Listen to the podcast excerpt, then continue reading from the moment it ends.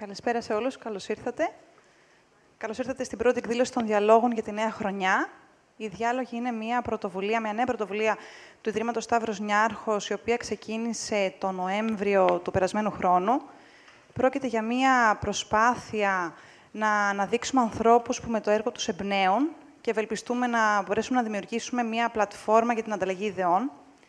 Η σημασία που δίνει το Ίδρυμα Σταύρος Νιάρχος στην προαγωγή του ανοιχτού διαλόγου χωρίς περιορισμούς και ο κομβικός ρόλος που έχει ο ανοιχτός διάλογος για την ανάπτυξη μιας υγιούς δημοκρατίας αποτέλεσαν και την αφορμή του θέματος της σημερινής συζήτησης, η δημοσιογραφία στη κρίση και η κρίση στη δημοσιογραφία.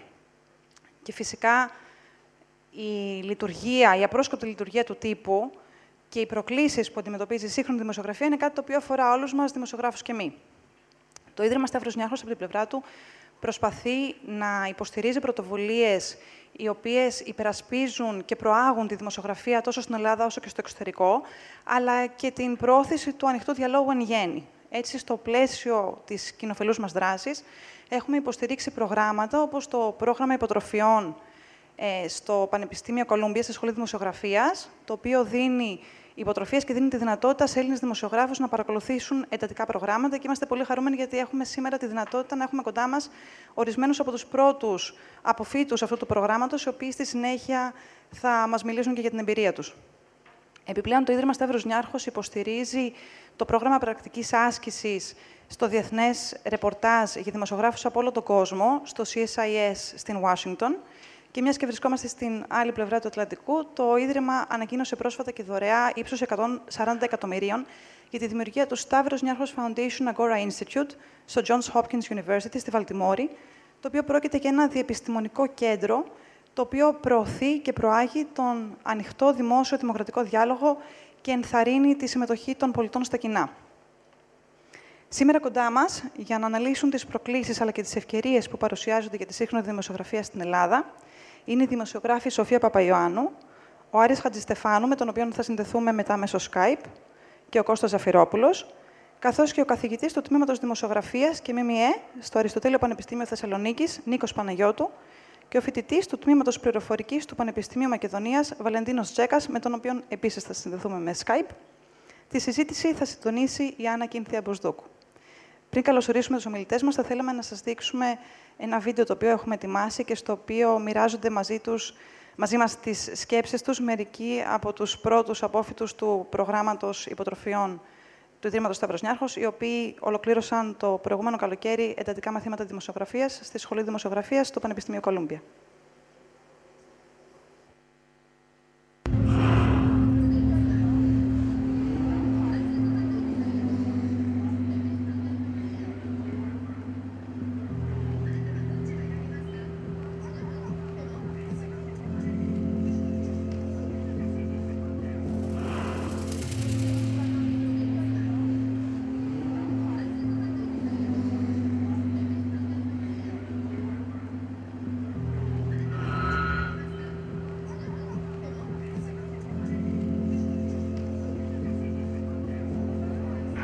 Συμμετείχα στο Video Journalism Workshop του Κολουμπιά με υποτροφία του Ιδρύματος Σταύρος Νιάρχος. Ήταν μια πρωτόγνωρη εμπειρία, ήταν φοβερή.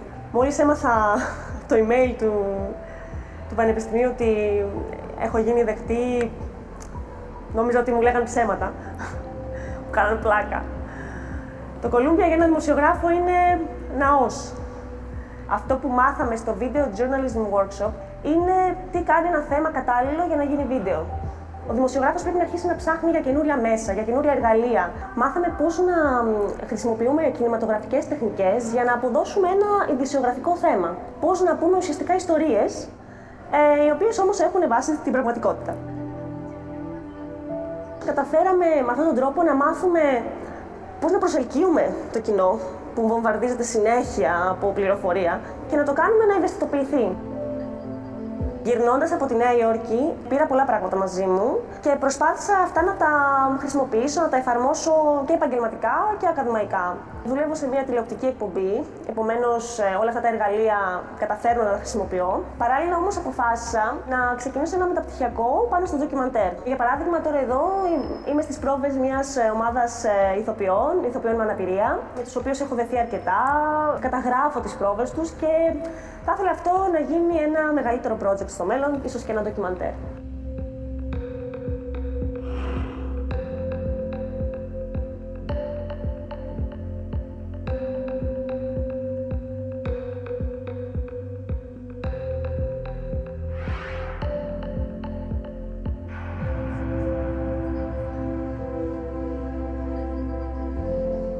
Ελβίρα Κρίθαρη, είμαι δημοσιογράφο και το καλοκαίρι παρακολούθησα το πρόγραμμα ερευνητικής δημοσιογραφίας στο Κολούμπια.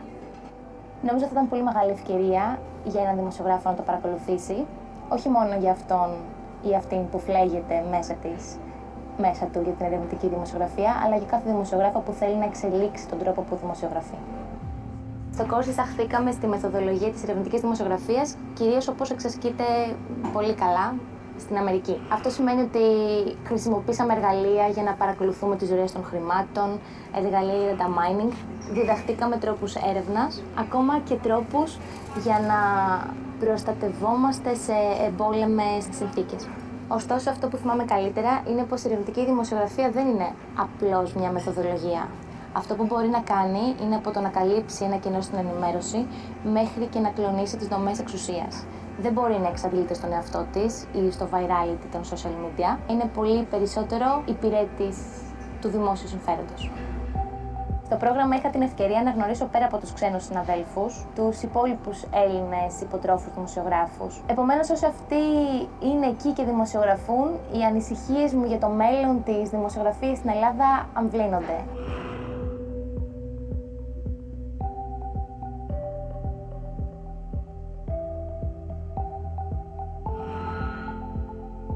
Είμαι ο Γιάννης Αντίπας, είμαι ανταποκριτής από τις Βρυξέλλες. Ήμουν ένας από τους υπότροφους του Ιδρύματος Σταύρος Νιάρχος για το Πανεπιστήμιο Κολούμπια στη Νέα Υόρκη και πιο συγκεκριμένα για το πρόγραμμα δεδομένων, το LEAD Program. Ήταν ένα πάρα πολύ έντονο και εντατικό πρόγραμμα, το οποίο απαιτούσε αμέτρητες ώρες δουλειάς, συχνά καθημερινά πάνω από 12 ώρες. Το εντυπωσιακό όμως είναι ότι με τον τρόπο διδασκαλίας των ε, καθηγητών στην Αμερική Όπως και από την δημιουργικότητα που διέκρινε το ίδιο το πρόγραμμα, καταφέραμε να καλύψουμε με ένα τεράστιο βαθμό ύλης και ένα τεράστιο βαθμό προγραμμάτων τα οποία υπό κανονικές συνθήκες διδάσκονται άλλοι μαθητές σε πολύ περισσότερο χρόνο. Θα πρότεινα το πρόγραμμα LEAD σε οποιονδήποτε δημοσιογράφο θα ήθελε να κάνει κάτι νέο και αρκετά εντατικό, έτσι ώστε από τη μία να διαφοροποιηθεί από τους υπόλοιπους δημοσιογράφους και να έχει νέους τρόπους και νέα εργαλεία στα χέρια του για να πει μια είδηση ή να μεταφέρει μια πληροφορία. Παράλληλα, θα το πρότεινα καθώς αποτελεί ένα συναρπαστικό νέο τρόπο για να κάνουμε έρευνες, αναλύσεις αλλά και οπτικοποιήσει. Να φτιάχνουμε δηλαδή γραφικά και γραφήματα με τα οποία μπορούμε να μεταφέρουμε μία είδηση και να την κάνουμε πιο απλή και κατανοητή για τον αναγνώστη. Για μένα αποτέλεσε σίγουρα ένα πολύ μεγάλο πλεονέκτημα το ότι είμαι ένας από τους λίγους οι οποίοι μπορούν να δουλέψουν με ένα μεγάλο όγκο δεδομένων και να χρησιμοποιήσουν γλώσσες του προγραμματισμού έτσι ώστε να ερευνήσουν μια ιστορία και να φτιάξουν μια οπτικοποίηση. Αυτό φάνηκε και στις συνεργασίες που έχω ξεκινήσει με τον ε, ξένο τύπο. Ε, βρίσκομαι στις Βρυξέλλες, όπου υπάρχει μεγάλη ανάγκη για περισσότερους δημοσιογράφους δεδομένων και συνεπώς αυτό μου έδωσε ένα, μια πάρα πολύ μεγάλη όθηση στην καριέρα μου. Πλέον δημοσιογραφία για μένα έχει αλλάξει σε μεγάλο βαθμό, καθώς βλέπω προοπτικές που δεν έβλεπα πριν. Ε, όταν ακούω μια είδηση, καταλαβαίνω πως εδώ πέρα υπάρχει πιθανώς ένας όγκος δεδομένων τον οποίο θα μπορούμε να αναλύσουμε και να αναδείξουμε μια διαφορετική πτυχή του θέματος, την οποία υπό κανονικές συνθήκες δεν θα ήταν δυνατό να δείξουμε.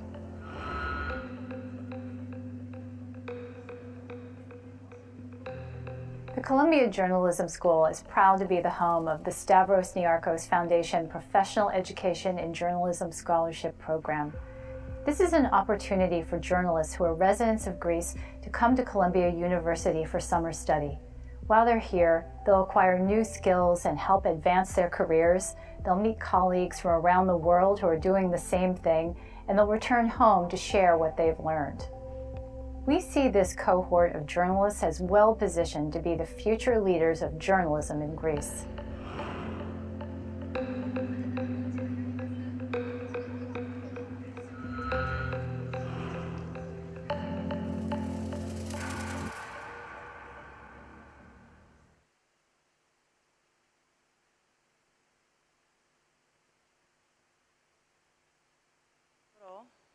Κα, καλησπέρα σας και από εμένα.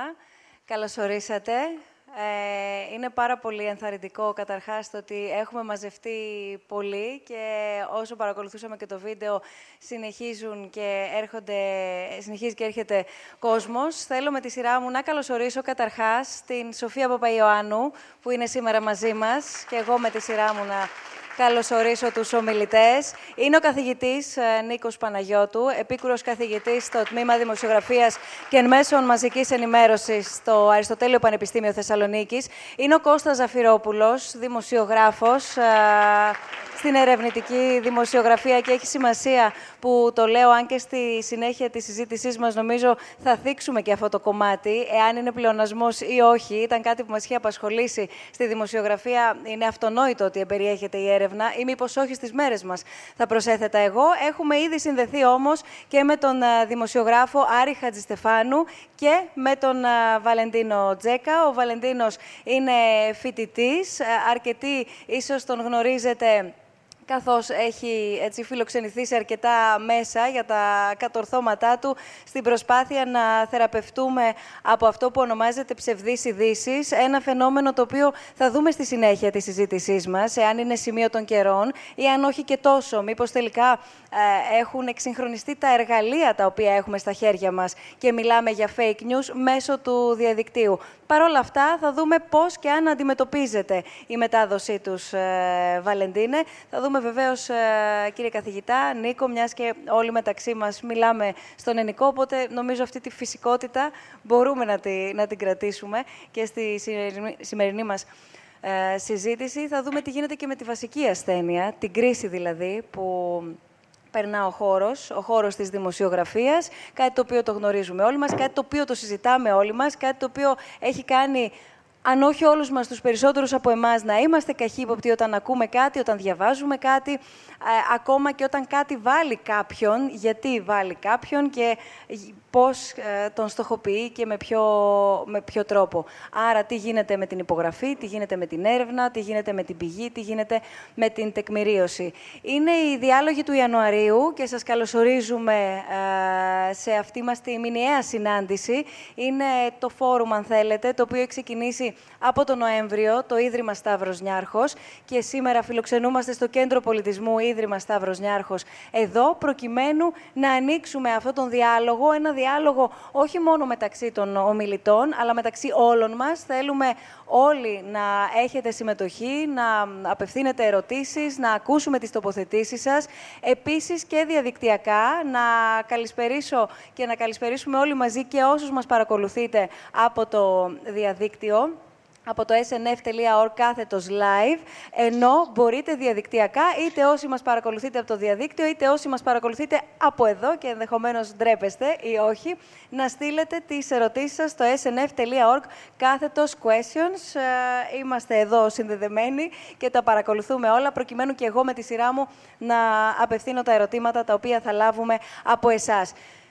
Δεν θα μιλήσω άλλο. Σκοπός μου είναι να μιλήσω όσο το δυνατόν λιγότερο σήμερα και να αφήσω όλους εσάς να τοποθετηθείτε. Είναι ένα θέμα το οποίο μας αφορά όλους μας, γιατί μιλάμε για την ποιότητα που διεξάγουμε το δημόσιο λόγο και την ευθύνη πια που έχουν όλοι όσοι έχουν βήμα στο δημόσιο λόγο. Θα μου επιτρέψετε να ξεκινήσουμε με ένα γράφημα, να το δούμε όλοι μαζί. Αυτό το γράφημα, Νίκο, κύριε καθηγητά, ναι, είναι ναι. αυτό εδώ το γράφημα, το οποίο θέλω να μας εξηγήσεις εσύ τι ακριβώς αποτυπώνει και ταυτόχρονα ας αναλογιστούμε και μέσα μας, αν και οι ίδιοι, έτσι, στην εμπιστοσύνη που δείχνουμε, απέχουμε λίγο, ε, λιγότερο ή περισσότερο από τον κάθε θεσμό.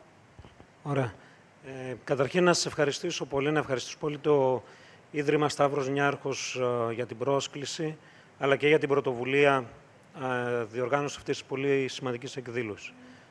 Ε, ευχαριστούμε και εσάς που μας τιμάτε με την παρουσία σήμερα, αλλά και όλους έτσι τους υπόλοιπους ομιλητές με τους οποίους είχαμε και προθύστερα μια πολύ ενδιαφέρουσα συζήτηση την οποία θέλουμε να μοιραστούμε και μαζί σας. Επιλέξαμε να ξεκινήσουμε με το γράφημα αυτό γιατί θέλουμε να αναδείξουμε ένα κεφαλαιόδε ζήτημα που σχετίζεται με αυτόν καθ' αυτό ουσιαστικά και τον τίτλο της σημερινής έτσι εκδήλωσης. Ότι η κρίση της δημοσιογραφίας δεν αφορά μόνο τα ΜΜΕ. Αντιθέτως, αγγίζει θεμελιώδες και βασικούς πυρήνες της κοινωνίας μας, του πολιτεύματός μας, αλλά ταυτόχρονα αγγίζει και τους υπόλοιπους θεσμούς. Το γράφημα αυτό είναι από έρευνα την οποία έχει κάνει η Kappa Research, η οποία δείχνει ουσιαστικά μία επιδίνωση των περισσότερων δικτών εμπιστοσύνης προς τους θεσμούς που στηρίζουν και χαρακτηρίζουν την κοινωνία. Η σημερινή συζήτηση, λοιπόν, έτσι θα θέλαμε να τη δείτε. Μία συζήτηση η οποία δεν είναι εντός των τυχών της δημοσιογραφίας των ΜΜΕ. Αντιθέτως, είναι μια συζήτηση η οποία αγγίζει και αφορά το σύνολο της κοινωνίας μας, των θεσμών, αλλά και αυτής καθ' αυτής της οργάνωσης. Τι προκύπτει από το συγκεκριμένο γράφημα; Ότι ουσιαστικά έχουμε μια πολύ μεγάλη μείωση της εμπιστοσύνης προς τους θεσμούς και ιδιότερα σε αυτούς που χαρακτηρίζονται ως πολιτιακοί θεσμοί. Τοπική αυτοδιοίκηση, η κυβέρνηση, το κοινοβούλιο, πολιτικά κόμματα ΜΜΕ, η μειούμενη εμπιστοσύνη προς τους θεσμούς αυτούς καταδεικνύει ουσιαστικά την κρίση την οποία εξακολουθεί ακόμη και σήμερα να βιώνουμε ως κοινωνία. Κρίση εκπροσώπησης, κρίση εμπιστοσύνης, η οποία υπονομεύει σε πολύ μεγάλο βαθμό οποιαδήποτε απόπειρα ανάκαμψης που μπορεί ή επιχειρούμε για την ακρίβεια εδώ και τόσα χρόνια να κάνουμε με την έξοδο από τα μνημόνια. Να πάμε λίγο και στα υπόλοιπα. Θα τα δούμε στη συνέχεια, γιατί θέλω να, να ακούσουμε ένα πρώτο σχόλιο, να βάλουμε τη βάση με αυτά τα, τα ποσοστά και τους αριθμούς που, που είδαμε, ζητώντας από όλους σας ένα πρώτο σχόλιο, ε, μια πρώτη τοποθέτηση ε, για αυτή τη, τη, την κρίση εμπιστοσύνης, η οποία πια είναι κάτι κοινό, είναι κάτι ε, το οποίο έχουμε αποδεχτεί. Το θέμα είναι να δούμε και να αποφασίσουμε και με ευθύνη πια πώς θέλει ο καθένας, αλλά και συνολικά ως κοινωνία να πορευτούμε. Ναι, θεωρώ ότι αυτή η κρίση όντως υπάρχει, του μιλάμε πολλά χρόνια για αυτήν. Δεν νομίζω όμως ότι είναι μόνο ελληνικό φαινόμενο. Νομίζω ότι η κρίση στους θεσμούς υπάρχει και στο εξωτερικό πάρα πολύ μεγάλη. Βλέπουμε τι γίνεται το τελευταίο χρόνο με την ε, ε, άνοδο και με την εκλογή του Τραμπ στην Αμερική και πόσο έχει επιτεθεί στα μίντια και πόσο έπαιξε ο Τραμπ με αυτό, γιατί ήξερε ακριβώς ότι ο κόσμος δεν εμπιστεύεται τα μίντια στην Αμερική. Έπαιξε πάνω σε αυτό, συνεχίζει να παίζει. Εχθές το βράδυ έδωσε βραβεία στου χειρότερους δημοσιογράφους, βάζοντας στους New York Times πρώτου-πρώτου. Νομίζω ότι πολλοί πολιτικοί εκμεταλλεύτηκαν αυτό και ο Τραμπ είναι ένα δείγμα, ένα αποτέλεσμα του τι μπορεί να συμβεί με τις ε, κρίσεις στους ε, θεσμούς. Ε, Λυπάμαι που είναι τόσο χαμηλά η δημοσιογραφία. Νομίζω είναι κάτι που θα συζητήσουμε. Φταίνε και οι δημοσιογράφοι, αλλά νομίζω θα πρέπει και το κοινό λίγο να σκεφτεί τι είδους δημοσιογραφία θέλει και από πού, αλλά νομίζω ότι αυτό είναι που θα συζητήσουμε σε λίγο. Ναι, καλησπέρα και από μένα. Ε, πράγματι, είναι στον αδέρι η αξιοπιστία των ελληνικών ΜΜΕ και υπήρχε μια πρόσφατη έρευνα του Pew Institute ε, ανάμεσα σε 38 χώρες που καταδεικνύει το ίδιο ότι το 75% του κοινού σε αυτές τις 38 χώρες δηλώνει ότι δεν είναι ποτέ αποδεκτό τα μέσα ενημέρωσης να στηρίζουν ένα συγκεκριμένο πολιτικό κόμμα. Κατά μία έννοια, αυτό συνδέεται ε, και με την ε, κρίση που αντιμετωπίζουν τα μίντια στην Ελλάδα. Συμφωνώ με τη Σοφία ότι δεν είναι μόνο θέμα των ίδιων των δημοσιογράφων και των δημοσιογραφικών οργανισμών, αλλά είναι και ζήτημα της εκπαίδευσης του κενού. Αλλά νομίζω ότι στη διάρκεια της κουβέντας θα πάμε σε πιο ουσιαστικά ζητήματα που είναι για τον τρόπο με τον οποίο χρηματοδοτούνται τα ΜΜΕ και εκεί είναι τα πιο ζώρικα θέματα.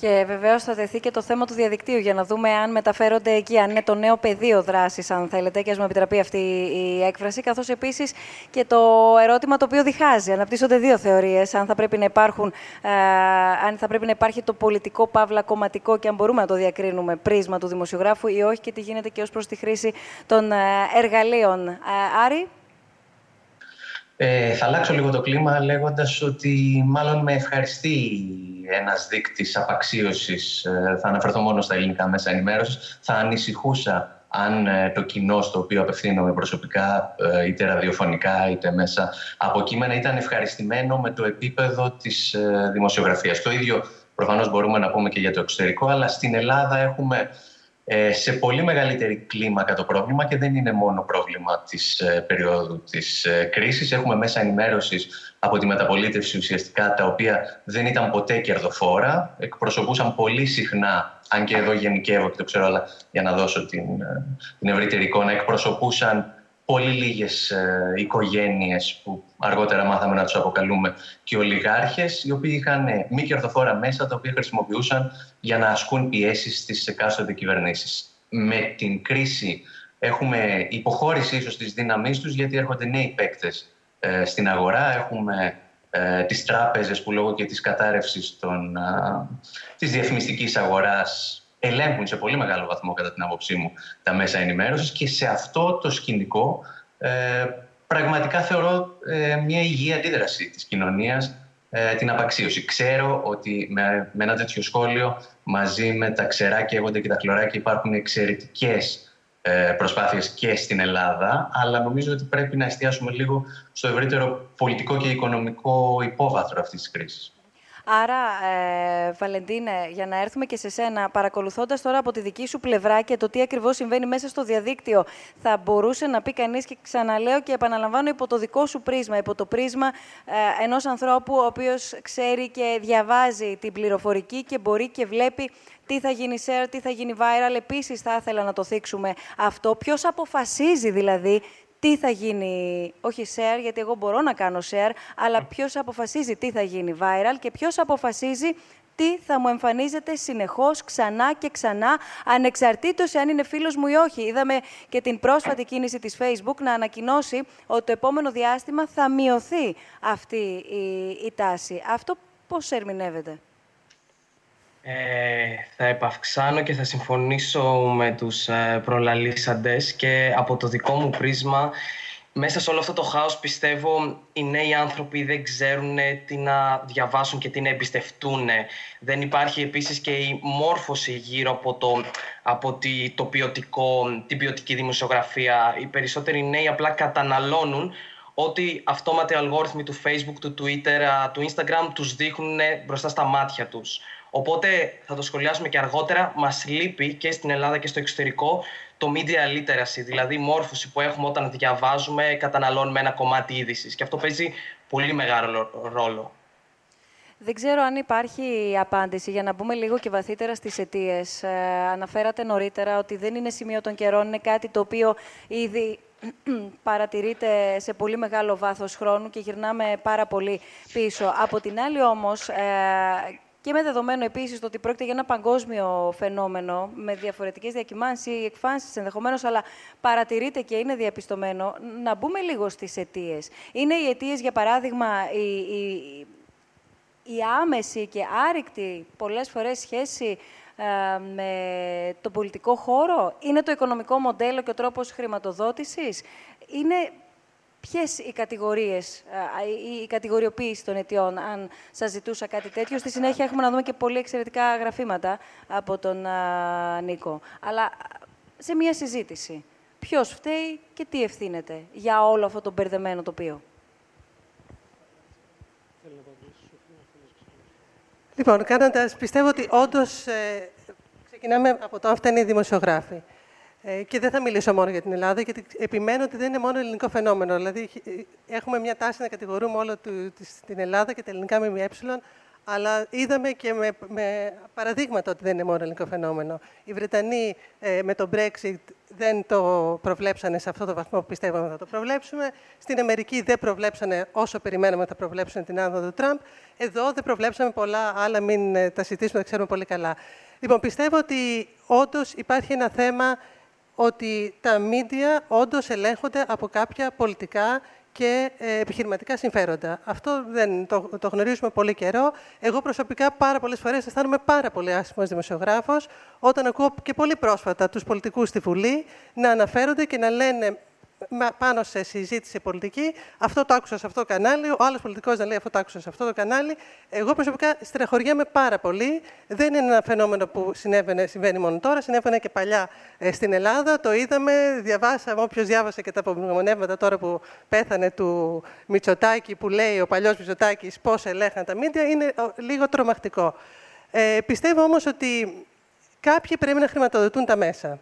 Και από την άλλη, αυτή τη στιγμή, παρόλο που κριτικάρουμε την ελληνική τηλεόραση, παρόλο που ο κόσμος έχει φύγει από την ελληνική τηλεόραση, είναι και μία περίοδος πάρα πολύ ελπιδοφόρα, με την έννοια ότι αυτή τη στιγμή όποιος θέλει από εδώ, και είστε πάρα πολλοί δημοσιογράφοι εδώ και νέοι και χαίρομαι πάρα πολύ, μπορεί να κάνει ένα δικό του μέσο. Μπορεί να αρχίσει να τραβάει φωτογραφίες, να τραβάει βίντεο και να κάνει ένα κάτι στο ίντερνετ. Και μην ξεχνάμε, το 2020 περιμένουμε ότι τα δύο τρίτα της ελληνικής της ε, δημοσιογραφίας παγκοσμίως θα είναι mobile, θα είναι στο κινητό. Οπότε θεωρητικά όλοι μας, επειδή όλοι μας εδώ πέρα μέσα έχουμε κινητό, μπορούμε να το κάνουμε αυτό ακολουθώντας κάποιες τεχνικές δημοσιογραφίας. Άρα είναι μια πολύ καλή περίοδος που εγώ δεν θα έλεγα ότι είναι απαραίτητα κακή.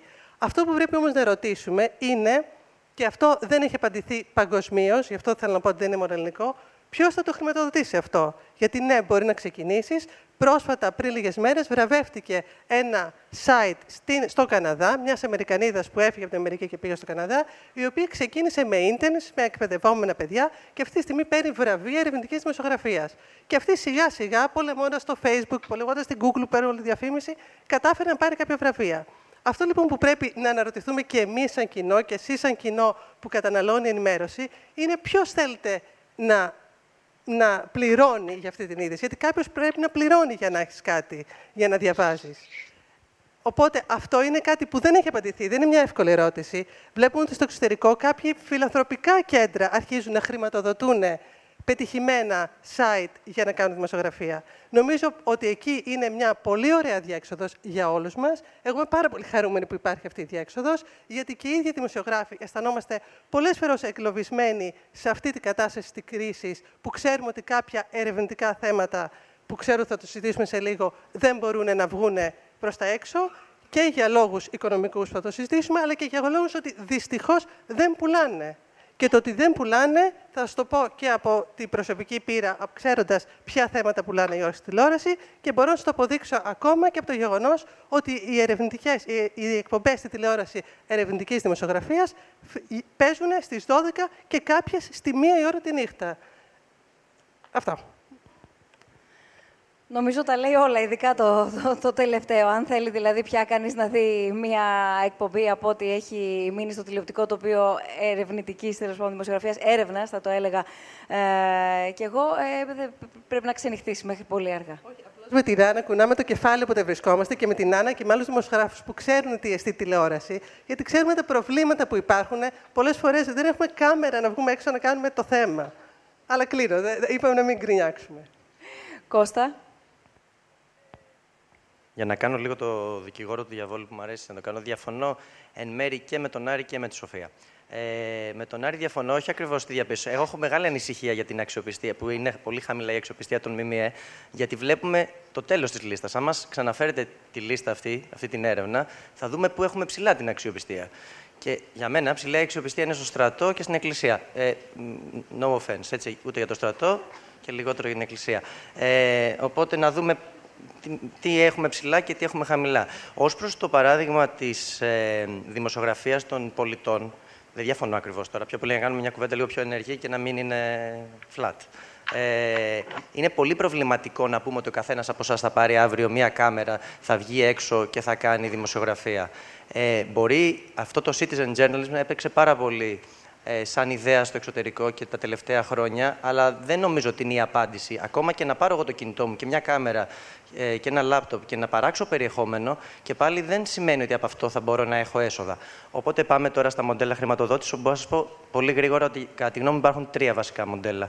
Το ένα είναι το παραδοσιακό. Αυτό που ζούμε, επιχειρηματίες, ε, που σήμερα έχουν πάρει και τη μορφή ε, Τέλος πάντων, είναι επιχειρηματίες που έχουν εμπλακεί σε πολλούς διαφορετικούς χώρους. Ο καθένας από αυτούς έχει και μια ποδοσφαιρική ομάδα, εμπλέκονται στα θέματα του τζόγου συνήθως και ταυτόχρονα έχουν και σχέσεις με πολιτικά κόμματα. Αυτό είναι το ένα μοντέλο. Δηλαδή, έχουμε και χειρότερους επιχειρηματίες, ολιγάρχες που είπε ο Άρης, από ότι είχαμε εκδότες πριν από 20-30 χρόνια, τους παραδοσιακούς εκδότες, με όλα τους τα προβλήματα. Το άλλο μοντέλο είναι αυτό της εφημερίδας που δουλεύω εγώ, με στην εφημερίδα των συντακτών. Είναι ένα συνεργατικό, συνεταιριστικό μοντέλο. Αυτό έχει πολλά πλεονεκτήματα και ορισμένα μειονεκτήματα που δεν τις παρούσε να το συζητήσουμε. Και έχει και ένα ταβάνι ε, σε σχέση με τα πράγματα που μπορεί να παράξει. Αλλά εκεί πέρα δεν υπάρχει ο ίδιος βαθμός εξάρτησης και έχει αξία να τονιστεί. Το τρίτο μοντέλο είναι αυτό που ακολουθείτε και το είδαμε και στη Νέα Υόρκη, όσοι από εμάς ήμασταν υπότροφοι, ε, της ε, ερευνητικής δημοσιογραφίας ε, που έχει τα donations στους χορηγούς, με τον αστερίσκο βέβαια, ότι κάθε φορά πρέπει να ξέρεις και αυτός που σε χορηγεί, τι συμφέρον έχει να σε χορηγήσει. Και πρέπει να το ψάξεις. Και εκεί γυρνάμε σε κάτι ακόμα και κλείνω για να μην σας κουράσω σε, αυτή, σε αυτόν τον τομέα. Ότι σε ένα πρόσφατο ταξίδι που είχα κάνει στη Γερμανία, είχα πάει να δω μια εφημερίδα, την Touch, μια ιστορική εφημερίδα ε, στο Βερολίνο. Ε, αν δείτε τον αριθμό των συνδρομητών που έχουν ε, σε τήσια βάση και το με ποιο τρόπο συνεισφέρουν οι ίδιοι οι πολίτες στην, στην ε, χρηματοδότηση του δημοσιογραφικού περιεχομένου, θα καταλάβουμε τη διαφορά με την Ελλάδα. Ε, γιατί δεν ξέρω πόσοι από εσάς εδώ πέρα αγοράζετε εφημερίδα. Ας πούμε, θα έχει πλάκα να κάνουμε αυτό το ερώτημα. Πόσοι από εσάς αγοράζετε κάθε μέρα εφημερίδα; Κάθε μέρα. Σαββατοκύριακο για να είμαστε πιο εύκολοι. Πόσοι φοιτητές αγοράζουν μια φορά τη βδομάδα εφημερίδα; Είναι φοιτητές δημοσιογραφίας, υποθέτω. Ωραία. Θέλω να πω, αν δεν υπάρχει, η συνδρομητική κουλτούρα δεν υπάρχει στην Ελλάδα. Και η κουλτού, υπάρχει, όπως κάνουμε downloading τις ταινίες ε, και τις σειρές που καταναλώνουμε, έτσι καταναλώνουμε και ένα δημοσιογραφικό περιεχόμενο. Μετά βρίζουμε τους δημοσιογράφους δικαίως και αδίκως, τους βάζουμε όλους μαζί στην ίδια κατηγορία, αλλά πολύ δύσκολα μπαίνουμε στη διαδικασία να εισφέρουμε εμείς σε αυτό. Και αυτό παίζει ρόλο. Αν δεν εισφέρετε εσείς, θα έρθει ο επιχειρηματίας. Και ο επιχειρηματίας έχει το δικό του συμφέρον κάθε φορά. Θέλω να βάλω στη συζήτησή μας, ε, υπενθυμίζοντας και τη συμμετοχή όλων όσοι μας παρακολουθείτε είτε ε, από εδώ, είτε διαδικτυακά μέσω του snf.org κάθετος live. Στο snf.org κάθετος questions, τα ερωτήματά σας δεχόμαστε. Έχει έρθει λοιπόν ένα σχόλιο, δεν το θέτω ως ερώτημα, διότι ήδη το έθιξε η Σοφία πρώτη από όλους. Αν δηλαδή θα πρέπει να γίνει μια εσωτερική αναζήτηση σχετικά με το ήθος του δημοσιογράφου, δηλαδή να γίνει γίνει μία καταρχάς ε, αυτοκριτική και στη συνέχεια όλο αυτό το οποίο συζητάμε, όλες οι υπόλοιπες ευθύνες και όλος ο υπόλοιπος ε, τρόπος, έτσι όπως επηρεάζει, Άρη, και έρχομαι σε εσένα, τόσο το μοντέλο χρηματοδότησης το οποίο έθιξε ο, ο Κώστας και η ευθύνη του, του κοινού, αλλά θέλω σιγά σιγά να, να βάλουμε στη συζήτησή μας, επειδή και εσύ το γνωρίζεις καλά και το κατά πόσο εύκολο είναι ένας δημοσιογράφος ε, για τον χύψη λόγο να επιχειρήσει να κάνει το δικό του βήμα και να έχει μία ολοκληρωμένη παρουσία και άποψη, συνεπώς, στο διαδίκτυο. Άρα και ανεξάρτητη, έτσι. Ε, ναι, είναι πράγματα που συνδέονται και με όσα είπε και η Σοφία και ο Κώστας ε, για το πόσο εύκολα μπορείς να βγεις, όχι μόνο για τη δημοσιογραφία των πολιτών. Και μπορώ εδώ να σας φέρω ένα προσωπικό παράδειγμα από τη δική μου ιστοσελίδα, την οποία άρχισα πιο επαγγελματικά ε, να χειρίζομαι περίπου λίγο πριν από την εποχή του δημοψηφίσματος ε, στην Ελλάδα. Αυτό που διαπίστωσα τις μέρες του δημοψηφίσματος είναι επειδή όλος ο κόσμος κρεμόταν σε μια οθόνη υπολογιστή και έψαχνε ότι το δικό μου site έπεφτε κάθε λίγες ώρες. Γιατί είχα ένα σερβερ των 100 ευρώ κάπου στις Ηνωμένες Πολιτείες, όπου όταν έμπαιναν ταυτόχρονα 4 ή 5.000 άτομα, απλώς έπεφτε και εγώ έπαβα να έχω οποιαδήποτε παρουσία ε, στο διαδίκτυο. Αυτό σήμαινε ότι έπρεπε άμεσα να δώσω 500-600 σύντομα θα αυξηθούν και θα πρέπει να είναι 1000 ευρώ μόνο για σερβερ, χωρίς να αρχίζουμε να υπολογίζουμε τα διάφορα widget και plugin τα οποία κάνουν το site πιο γρήγορο. Και πιο γρήγορο site σημαίνει υψηλότερα ε, να σε εμφανίζει η Google στις σελίδες αναζήτησης. Και όλοι ξέρουμε ότι αν δεν είσαι στις δύο-τρεις ε, θέσεις πρώτες ε, ουσιαστικά δεν υπάρχεις ή αν δεν είσαι τουλάχιστον στην, στην πρώτη σελίδα. Και εδώ δεν έχουμε μπει ακόμα στα προβλήματα που θα βρει η δημοσιογραφία μπροστά της από τις μεγάλες πλατφόρμες, την Google ή την Facebook, με την επίθεση που δέχεται τώρα το περίφημο net neutrality. Δηλαδή ότι, να το πω πολύ απλουστευτικά, θα μπορούν οι πάροχοι να δίνουν προτεραιότητα πρόσβασης σε όσους πληρώνουν ουσιαστικά, δηλαδή το δικό μου site, απλώς δεν θα υπάρχει, γιατί το CNN θα μπορεί να δώσει ένα πολύ μεγαλύτερο ποσό, να έχει μεγαλύτερο bandwidth και ως εκ τούτου ο αλγόριθμος της Google να το βγάζει μπροστά. Λοιπόν, χωρίς να θέλω να υποτιμήσω το ότι υπάρχουν, η τεχνολογία προσφέρει τρομακτικές δυνατότητες, είδαμε και στα μέσα κοινωνικής δικτύωσης μία επανάληψη των ισορροπιών που είχαμε στα μεγάλα μέσα ενημέρωσης. Δηλαδή, τα κυρίαρχα μέσα παρέμειναν σε σημαντικό βαθμό κυρίαρχα και στο ίντερνετ, με σημαντικές εξαιρέσεις και δεν άλλαξε ε, αναγκαστικά τόσο πολύ εικόνα όσο θέλουμε να το παρουσιάζουμε και να λέμε ότι έχουμε μπροστά μας ένα θάλαμα. Σε σχέση με τη χρηματοδότηση και να, να κλείσω με αυτό, πολύ σωστά τα τρία σημεία που ανέφερε ο Κώστας για τους ε, τρεις τύπους ε, χρηματοδότησης. Θα έλεγα ότι πρέπει να το δούμε λίγο πιο και φιλοσοφικά, αν θέλετε, στο τι θεωρούμε ότι είναι η πληροφορία και η είδηση. Αν θεωρούμε ότι είναι ένα προϊόν και το δούμε με όρους ε, ελεύθερης αγοράς, πάντα θα καταλήγουμε σε καταστάσεις όπως αυτή που έχουμε σήμερα. Πάντα ήταν ένα προβληματικό μοντέλο αυτό. Σε περιόδους κρίσης, όπου δεν θα υπάρχουν χρήματα και θα κυριαρχούν λίγοι μεγάλοι παίκτες, ε, αναφέρθηκα στις τράπεζες πριν, δεν είναι μόνο αυτές, ε, η είδηση προϊόν θα ελέγχεται αναγκαστικά από αυτό. Θα έβαζα λοιπόν ένα τέταρτο σημείο.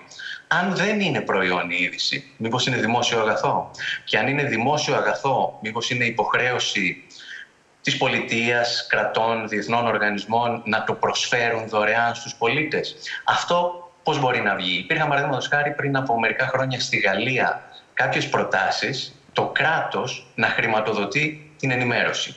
Η πρώτη ε, αντίδραση που έχουμε εδώ ε, εύλογα από όλους είναι αν το κράτος ή η εκάστοτε κυβέρνηση δίνει τα χρήματα θα προσπαθεί να ελέγχει και το περιεχόμενο.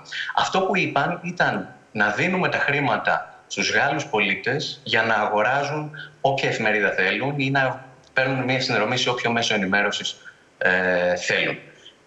Είναι νομίζω ένα ε, κομβικό σημείο που από το πώς ορίζουμε την είδηση και την πληροφορία βλέπουμε ποιο μοντέλο χρηματοδότησης πρέπει να ακολουθήσουμε και πιστεύω ότι μπορούν να υπάρξουν σημαντικές αλλαγές. Και εδώ μπαίνει και ένα άλλο μεγάλο θέμα, δεν θέλω να το ανοίξω όμως ακόμα, ε, για τα, αυτές τις πλατφόρμες τις οποίες αναφέρθηκα, όπως είναι η Google, ε, το Facebook, το Twitter, που αποκτούν από τη φύση τους, και δεν μπορεί να είναι διαφορετικά, ένα μονοπωλιακό χαρακτήρα. Λέω δεν μπορεί να είναι διαφορετικά. Το Facebook είναι λίγο σαν το, σαν το δίκτυο ίδρυυσης. Δεν θες να περάσεις τέσσερις σωλήνες διαφορετικούς για να έχεις ε, ε, ανταγωνισμό. Θα είναι πάντα ένα για να μπορούμε να μπαίνουμε όλοι στο ίδιο δίκτυο και να μιλάμε. Και το θέμα είναι ποιος ελέγχει πλέον αυτό το δίκτυο, ε, που είναι η άλλη όψη του ποιος χρηματοδοτεί την είδηση.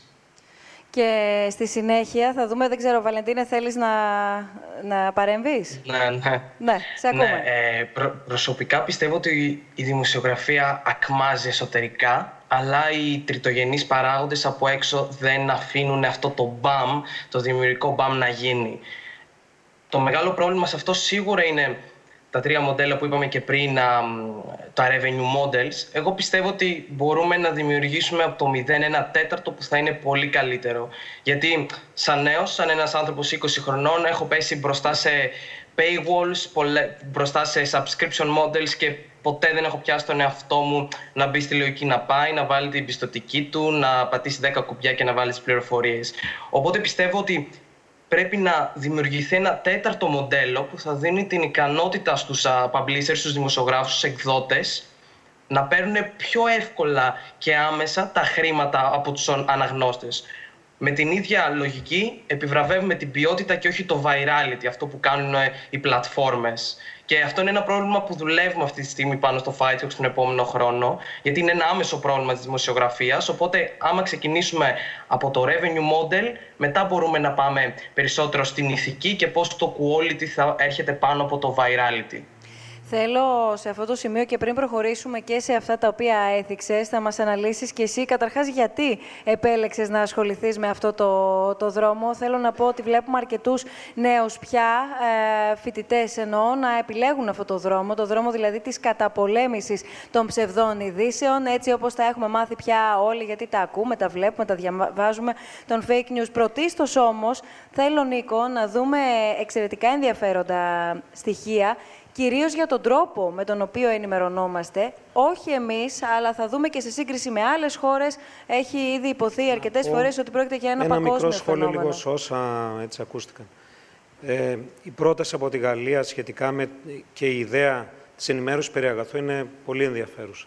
Νομίζω όμως ότι η υιοθέτηση ενός τέτοιου μοντέλου αφήνει απ' έξω και την ίδια την ευθύνη των πολιτών στο τι θα επιλέξουν. Νομίζω ότι η επιλογή σε κρατικοκεντρικά σχήματα, το, όπου το κράτος θα παρέχει τους πόρους, μέσω τους οποίους οι πολίτες θα επιλέγουν, αφήνει απ' έξω, απ' έξω και την ίδια την ευθύνη και των πολιτών, ότι εγώ μπορεί να θέλω να αγοράσω ή να δω κάτι άλλο. Η έννοια όμως του αγαθού με βρίσκει σύμφωνο. Σε σχέση με τα, με τα προβλήματα τα οποία έχουν ενσκύψει ή που εμφανίζονται αυτή τη στιγμή, να τα σχηματοποιήσω λίγο. Ένα ζήτημα είναι οι τεχνολογικές εξελίξεις. Ότι έχουν διευρυνθεί οι πλατφόρμες μέσα από τις οποίες ενημερωνόμαστε. Ένα δεύτερο ζητούμενο είναι ότι ο τρόπος με τον οποίο λειτουργούσαν και λειτουργούν τα ΜΜΕ παράγοντας ιδιοκτησία, ο τρόπος με τον οποίο υπήρχε διαχείριση, ο τρόπος της οργάνωσης, η εμπορευματοποίησή τους, συνιστά τον πυρήνα έτσι, της κρίσης. Ένα τρίτο έχει να κάνει με αυτή καθ' αυτή την έννοια της δημοσιογραφίας και το πώς ασκεί τη δημοσιογραφία. Δηλαδή ένα μοντέλο copy-paste, ένα, δηλαδή η έννοια της εμπορευματοποίησης, το να γίνω εγώ αρεστός προκειμένου να με επιλέξουν οι πολίτες με λεφτά που θα πάρουν από το κράτος, πάλι αναδεικνύει ζητήματα που συζητήσαμε πριν. Έτσι νομίζω ότι εάν θέλουμε να είναι πολλαπλές οι απαντήσεις που πρέπει να δώσουμε, βάζοντας μέσα και ζητήματα, όπως πολύ σωστά ανέφερε και ο Άρης, ζητήματα διοκτησίας που ξεφεύγουν από τον παραδοσιακό έλεγχο ενός εθνικού κράτους και θέτουν ζητήματα έτσι παγκόσμιας φύσεως. Και σε αυτό το κομμάτι είναι πολύ ενδιαφέρουσα και η πρωτοβουλία της Google που είχε γίνει σε, από κοινού με την γαλλική κυβέρνηση, όπου αποδίδει ένα ποσοστό στους εκδότες σε σχέση με τα άρθρα τα οποία έχει τη δυνατότητα να ανεβάζει και να προμοτάρει και να διαθέτει στο κοινό. Μπορούμε να δούμε και τα, τα γραφήματα, γιατί πραγματικά νομίζω πάλι λίγο πολύ εμάς τους ίδιους θα συναντήσουμε με αυτές τις τάσεις έτσι όπως καταγράφονται. Να πούμε λίγο ότι τα γραφήματα είναι ε, προϊόν της έρευνας που είχε γίνει ε, από το Reuters Institute για, for the Study of Journalism στην Οξφόρδη το 2017 αλλά και το 2016, την οποία τρέξαμε μαζί με το Τμήμα Δημοσιογραφίας, εμείς δηλαδή μαζί με το Reuters. Βλέπουμε καταρχήν ποιες είναι οι πηγές των ειδήσεων; Το μεγαλύτερο ποσοστό επιλέγει το διαδίκτυο ως την κύρια πηγή ενημέρωσης. 66% εξακολουθεί να επιμένει στην τηλεόραση, 69% είναι στα social media και 30% στο ραδιόφωνο. Ο τύπος υποχωρεί. Ένα δεύτερο σημαντικό γράφημα είναι ποιες είναι οι συσκευές οι οποίες χρησιμοποιούμε. Οι υπολογιστές εξακολουθούν να έχουν ένα κυρίαρχο μερίδιο ως συσκευή πρόσβασης των ειδήσεων. Εδώ όμως θα πρέπει να τονίσω ε, την έννοια του, του smartphone, του mobile journalism, όπως ανέφερε και η Σοφία, που ουσιαστικά, αν δεν είναι ήδη, που υποστηρίζω ότι είναι, το, το κινητό μας τηλέφωνο είναι η κύρια πλατφόρμα διαμέσου της οποίας ενημερωνόμαστε. Και αναμένεται ότι αυτό επιπλέον θα αυξηθεί και θα κυριαρχήσει. Ε, πάμε να δούμε ένα γράφημα το οποίο σχετίζεται από την έρευνα του 2016. Η αναζήτηση ειδήσεων στο διαδίκτυο γίνεται διαμέσου των μέσων κοινωνικής δικτύωσης. Αυτό το έβριμα είναι αποτέλεσμα και της, και της εμπιστοσύνης με την οποία περιβάλλουμε τα social media. Περιβάλλουμε με εμπιστοσύνη τα social media γιατί ουσιαστικά έχουμε εμπιστοσύνη στο δίκτυό μας, στους φίλους μας, στους συγγενείς μας, οι οποίοι λειτουργούν ως φίλτρα επιλογής για εμάς. Άρα, κατά συνέπεια, η εμπιστοσύνη αυτή προεκτείνεται διαμέσου των ε, κοινωνικών δικτύων ενημέρωσης, όπου αποτελούν ε, για τους περισσότερους χρήστες το, το πρώτο έτσι, σημείο μέσα από το οποίο ενημερώνονται από το διαδίκτυο. Η ειδοποίηση στο κινητό τηλέφωνο είναι 8% και τα newsletter βλέπουμε ότι όλο και συνεχώς μειώνονται. Νομίζω, Νίκο, αν δεν κάνω λάθος, ότι η Ελλάδα ήταν η πρώτη χώρα στο mm. που οι Έλληνες εμπιστεύονται τα social media και περισσότερο από όλες τις άλλες χώρες Ευρω... Ευρώπης. Αυτό ήταν το εντυπωσιακό γι' αυτό. Ακριβώς το θα το δούμε ε, λίγο παραπάνω, αλλά είναι πολύ σημαντικό αυτό. Το είχε επισημάνει, θυμάμαι και το Reuters. Είπε ότι η Ελλάδα είναι πρώτη, οπότε θα έχει εξήγηση. Να έχουμε και μια πρωτιά κάπου. Άρα λοιπόν, συνεχίζοντας, η κύρια πηγή ειδήσεων είναι οι ενημερωτικές ιστοσελίδες και εφαρμογές και τα μέσα κοινωνικής δικτύωσης και ακολούθως είναι η τηλεόραση κλπ. βλέπουμε μια ραγδαία απομείωση του τύπου ως κύρια πηγή ειδήσεων. Η εμπιστοσύνη στις ειδήσεις και σε σχέση δηλαδή με αυτό το οποίο ανοίξαμε ως κουβέντα πριν, δεν έχει να κάνει ότι δεν εμπιστεύουμε τα ΜΜΕ. Δεν εμπιστεύουμε το υπάρχον τον τρόπο, και τον τρόπο με τον οποίο ασκεί τη δημοσιογραφία. Γι' αυτό βλέπουμε ότι στην Ελλάδα μαζί με τη ΣΥΠΑ σημειώνονται τα χαμηλότερα ποσοστά προς, ε, προς την αξιοπιστία των ειδήσεων, όπως προκύπτει από την έρευνα το 2016, ενώ τα υψηλότερα ποσοστά σημειώνονται στις σκανδιναβικές χώρες, έβριμα το οποίο συνδέεται με την εμπιστοσύνη την οποία έχω προς την πολιτεία, προς την κοινωνία, προς την κοινότητα. Το έβριμα του 20% στην Ελλάδα δείχνει ότι έχει διαραγεί ο κοινωνικός ιστός. Έχει διαραγούν οι σχέσεις εμπιστοσύνης, με αποτέλεσμα να οδηγούμαστε σε αυτό που φάνηκε πριν, στην Εκκλησία, στους στρατός, μηχανισμούς οι οποίοι θα αποκαταστήσουν αυτή τη σχέση, η οποία νιώθουμε ότι έχει διαραγεί. Η εμπιστοσύνη στους δημοσιογράφους. Ναι, εδώ πέρα βλέπουμε ότι το 11% των Ελλήνων εμπιστεύονται τους δημοσιογράφους. Και είναι λογικό έβριμα. Όταν από τη δεκαετία του 90 μέχρι του 2017 κυρίαρχο σύνθημα είναι αλήτες Ρουφιάνη δημοσιογράφοι, όταν υπάρχει μια συστηματική προσπάθεια απαξίωσης των ΜΜΕ, αυτό μας οδηγεί αυτόματα σε τέτοιου είδους ποσοστά. Έχουν ευθύνη τα ΜΜΕ και οι δημοσιογράφοι, σαφέστατα και πολλές. Ταυτόχρονα όμως έχουμε ευθύνη και εμείς που επιτρέψαμε να διαδοθεί ή να κυριαρχήσει το αρνητικό μοντέλο και όχι το θετικό μοντέλο ειδήσεων και πρωτοβουλίων. Είναι ευχάριστο όμως το γεγονός ότι οι πολίτες ακόμα και το γεγονός ότι πολλές ενημερωτικές εκπομπές παίζουν αργά το βράδυ στην τηλεόραση ή νέα επιχειρήματα όπως είναι η εφημερίδα του συντακτών, το Insider κλπ. κλπ. Βλέπουμε ότι κερδίζουν την εμπιστοσύνη του κοινού σιγά και σταδιακά. Η εμπιστοσύνη στα μέσα μαζικής ενημέρωσης σε επιλεγμένες χώρες. Βλέπουμε επίσης ότι η Ελλάδα μαζί με τη ΣΥΠΑ καταλαμβάνουν τη χαμηλότερη θέση στην εμπιστοσύνη που έχουμε προς τα ΜΜΕ. Τι σημαίνει αυτό, ότι εμπιστοσύνη προς κάποιον ο οποίος ελέγχει χάνεται. Θεωρούμε δηλαδή ότι τα ΜΜΕ δεν ελέγχουν πλέον την εξουσία ως όφυλα. Αντιθέτως, θεωρούμε και τοποθετούμε τα ΜΜΕ ως μέρος του προβλήματος. Δεν είναι τυχαίο ότι ο πρόεδρος Τραμπ συστηματικά επένδυσε στην προεκλογική του εκστρατεία με το να απομειώσει τα ΜΜΕ. Ήξερε ότι αυτό ξεκλείδωνε ένα μέρος της εκλογικής του επιτυχίας και φυσικά το πέτυχε. Αναδεικνύεται δηλαδή ένα κυρίαρχο ζήτημα που έχει να κάνει με το εξής.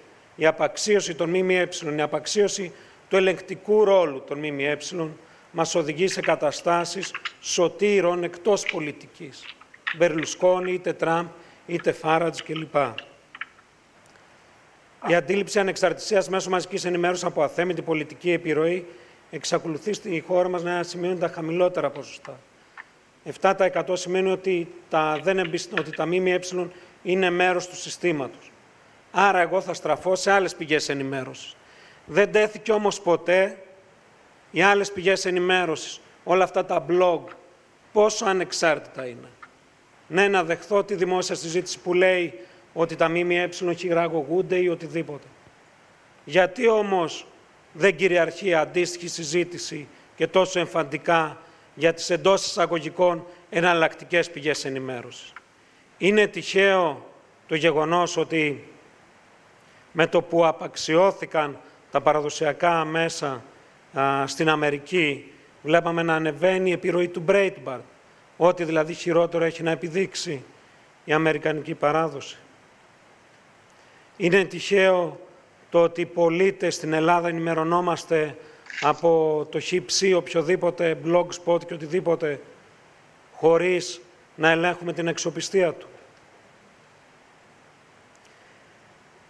Έτσι λοιπόν βλέπουμε ότι και καταλήγω με αυτό εδώ το πολύ συγκεκριμένο, το οποίο το ανέφερε και πριν ο Κώστας, είναι από το Pew Research Center, που είναι ένα αμερικανικό ερευνητικό ίδρυμα και δείχνει ότι η χαμηλή εμπιστοσύνη προς τα ΜΜΕ συνδυάζεται με την αντίστοιχα χαμηλή εμπιστοσύνη προς την ίδια την κυβέρνηση, προς τους ίδιους τους θεσμούς της πολιτείας. Εάν κάποιος πιστεύει ότι απομειώνοντας τα μέσα ενημέρωσης κατορθώνει να βγει αλόβητος, κάνει λάθος. Αντιθέτως, η απομείωση της εμπιστοσύνης στα ΜΜΕ συμπαρασύρει όλο το επικοδόμημα, το πολιτιακό. Και ελπίζω ότι δεν θα δούμε αντίστοιχα αποτελέσματα όπως αυτά που είδαμε στην Αμερική. Πριν ε, προχωρήσουμε στη συζήτησή μας και τοποθετηθεί όποιος από τους υπόλοιπους ομιλητές θέλει, ε, σκέφτομαι τόση ώρα το εξής. Από τη μία, όλη αυτή η εντονότατη στροφή προς το διαδίκτυο με αιχμή τα social media, δηλαδή αποτελούν την κυριότερη δεξαμενή πάρα πολλών πραγμάτων. Αυτόν που εμείς καταλαβαίνουμε, αυτό που εμείς αντιλαμβανόμαστε και νομίζουμε ότι έχουμε επιλέξει ε, να ενημερωθούμε ανεξάρτητα, αλλά βλέπω μία μικρότερη φούσκα σε μία λίγο μεγαλύτερη φούσκα. Δεν βλέπω καμία απελευθέρωση και μια, καμία ανεξάρτητη ε, ενημέρωση. Ε, είπαμε πριν, αν και λίγο το, το προσπεράσαμε, το, το πώς θα μπορούσαν να έχουν παρουσία, το έχουμε συζητήσει και μέσα στο παρελθόν, τα παραδοσιακά μέσα τα οποία απαξιώνει το κοινό στο διαδίκτυο, να υπάρχει δηλαδή μια πιο σοβαρή παρουσία από αυτή που υπάρχει σήμερα, μια πιο ολοκληρωμένη, αν θέλετε, ενδεχομένως να στήχιζε και λιγότερο αυτό που θα συζητήσουμε μετά, το ε, που επενδύουν και που ε, λιγότερο όχι ως προς το προϊόν τους, τα παραδοσιακά ξαναλέω μέσα, αλλά πόσες φορές πέφτουν στην παγίδα, για άλλους δεν είναι παγίδα, είναι η νούμερο ένα έννοια, κυρίως για το χώρο της τηλεόρασης και απευθύνομαι σε ένα Σοφία, θα ήθελα τοποθέτηση όλων, γιατί, για παράδειγμα, μια εφημερίδα δεν θα το κάνει τόσο πολύ, να προμοτάρουν και να επικοινωνήσουν τη δουλειά τους μέσω των social media. Για να δούμε και εκεί τι προφίλ γίνεται προσπάθεια να χτιστεί από την κάθε εκπομπή, τον κάθε δημοσιογράφο, τον καθένα ο οποίος, εν πάση περιπτώσει, έχει να παρουσιάσει μια δημοσιογραφική, ένα δημοσιογραφικό αποτέλεσμα, μια δημοσιογραφική δουλειά.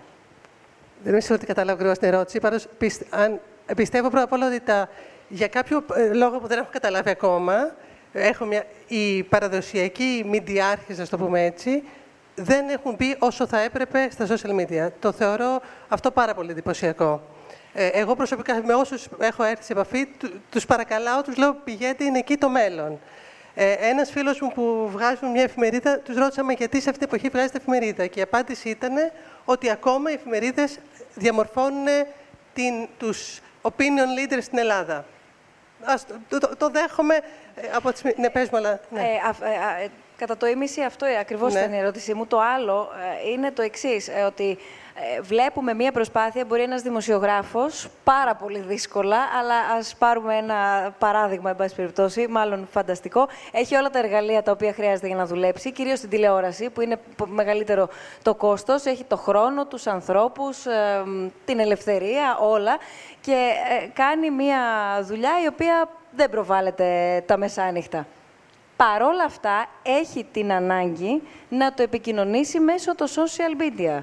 Αυτό είναι δίκοπο μαχαίρι. Γιατί το ρωτώ αυτό, Γιατί βλέπουμε πολλές φορές ακόμα και ε, δημοσιογράφους και όχι παρουσιαστές ε, εκπροσώπους του ψυχαγωγικού χώρου, για παράδειγμα, λίγο να τα μπερδεύουν προκειμένου να γίνουν viral. Αυτό είναι το ερώτημά μου, επειδή βλέπουμε αυτή τη δυναμική.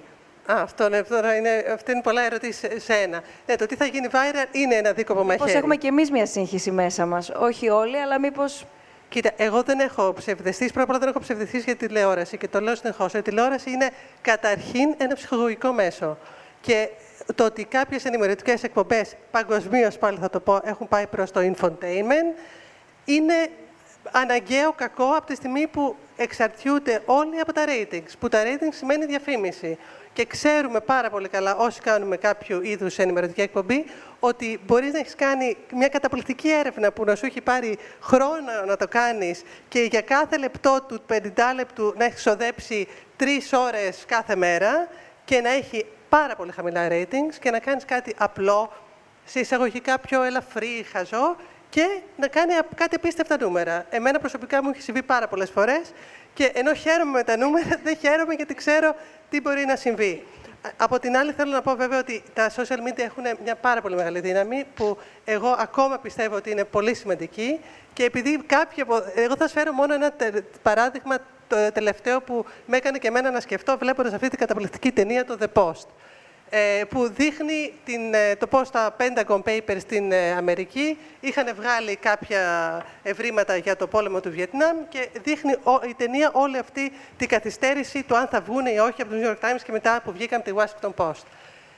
Θέλω να πω ότι όταν βγήκανε, αυτό που τελειώνει η ταινία και τελειώνει όλη αυτή η ιστορία με τη Washington Post και μετά με το Watergate, αλλά πρέπει να σκεφτούμε ότι σε εκείνη την εποχή Βγήκανε το, τα Pentagon Papers, μετά από τέσσερα χρόνια τελείωσε ο πόλεμος στο Βιετνάμ.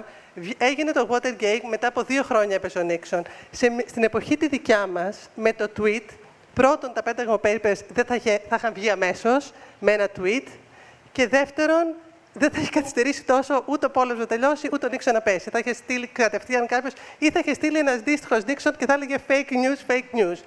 Και επίσης θέλω να πω και κάτι για τα fake news, Άννα, ότι για μένα είναι πολύ καλό ότι έχει αρχίσει, αυτή η ζήτηση για τα fake news. Γιατί πρέπει να μπει μια τάξη. Νομίζω ότι είναι ένα φαινόμενο που πρέπει να αντιμετωπιστεί και παγκοσμίως προσπαθούν όλοι να το αντιμετωπίσουν. Το κρατώ αυτό. Βάζω έναν ε, αστερίσκο γιατί θέλω να το ανοίξουμε αμέσως μετά το, το, το φάκελο fake news. Κώστα, κάτι ήθελες να προσθέσεις; Ε, λοιπόν, εγώ είδα χθες το βράδυ το post και δεν μου άρεσε.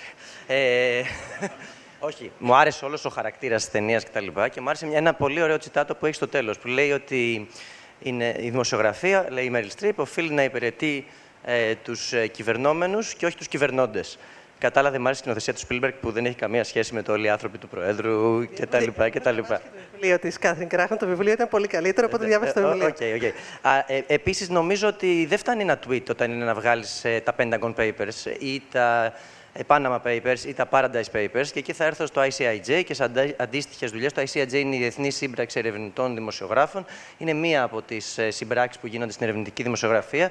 Ε, Σας πληροφορώ ότι θέλει πάρα πολύ καιρό συνεργασία πολλών διαφορετικών ανθρώπων που είναι και ερευνητές δημοσιογράφοι, developers, ε, data analysts και πράγματα που κάναμε όσοι ήμασταν στο υπότροφη και στο Κολούμπια για να βγουν αυτές οι δουλειές. Χρειάζονται πολύ χρόνο, αρκετά χρήματα και θα γυρίσουμε πάλι στο παράδειγμα της της ε, βιωσιμότητας.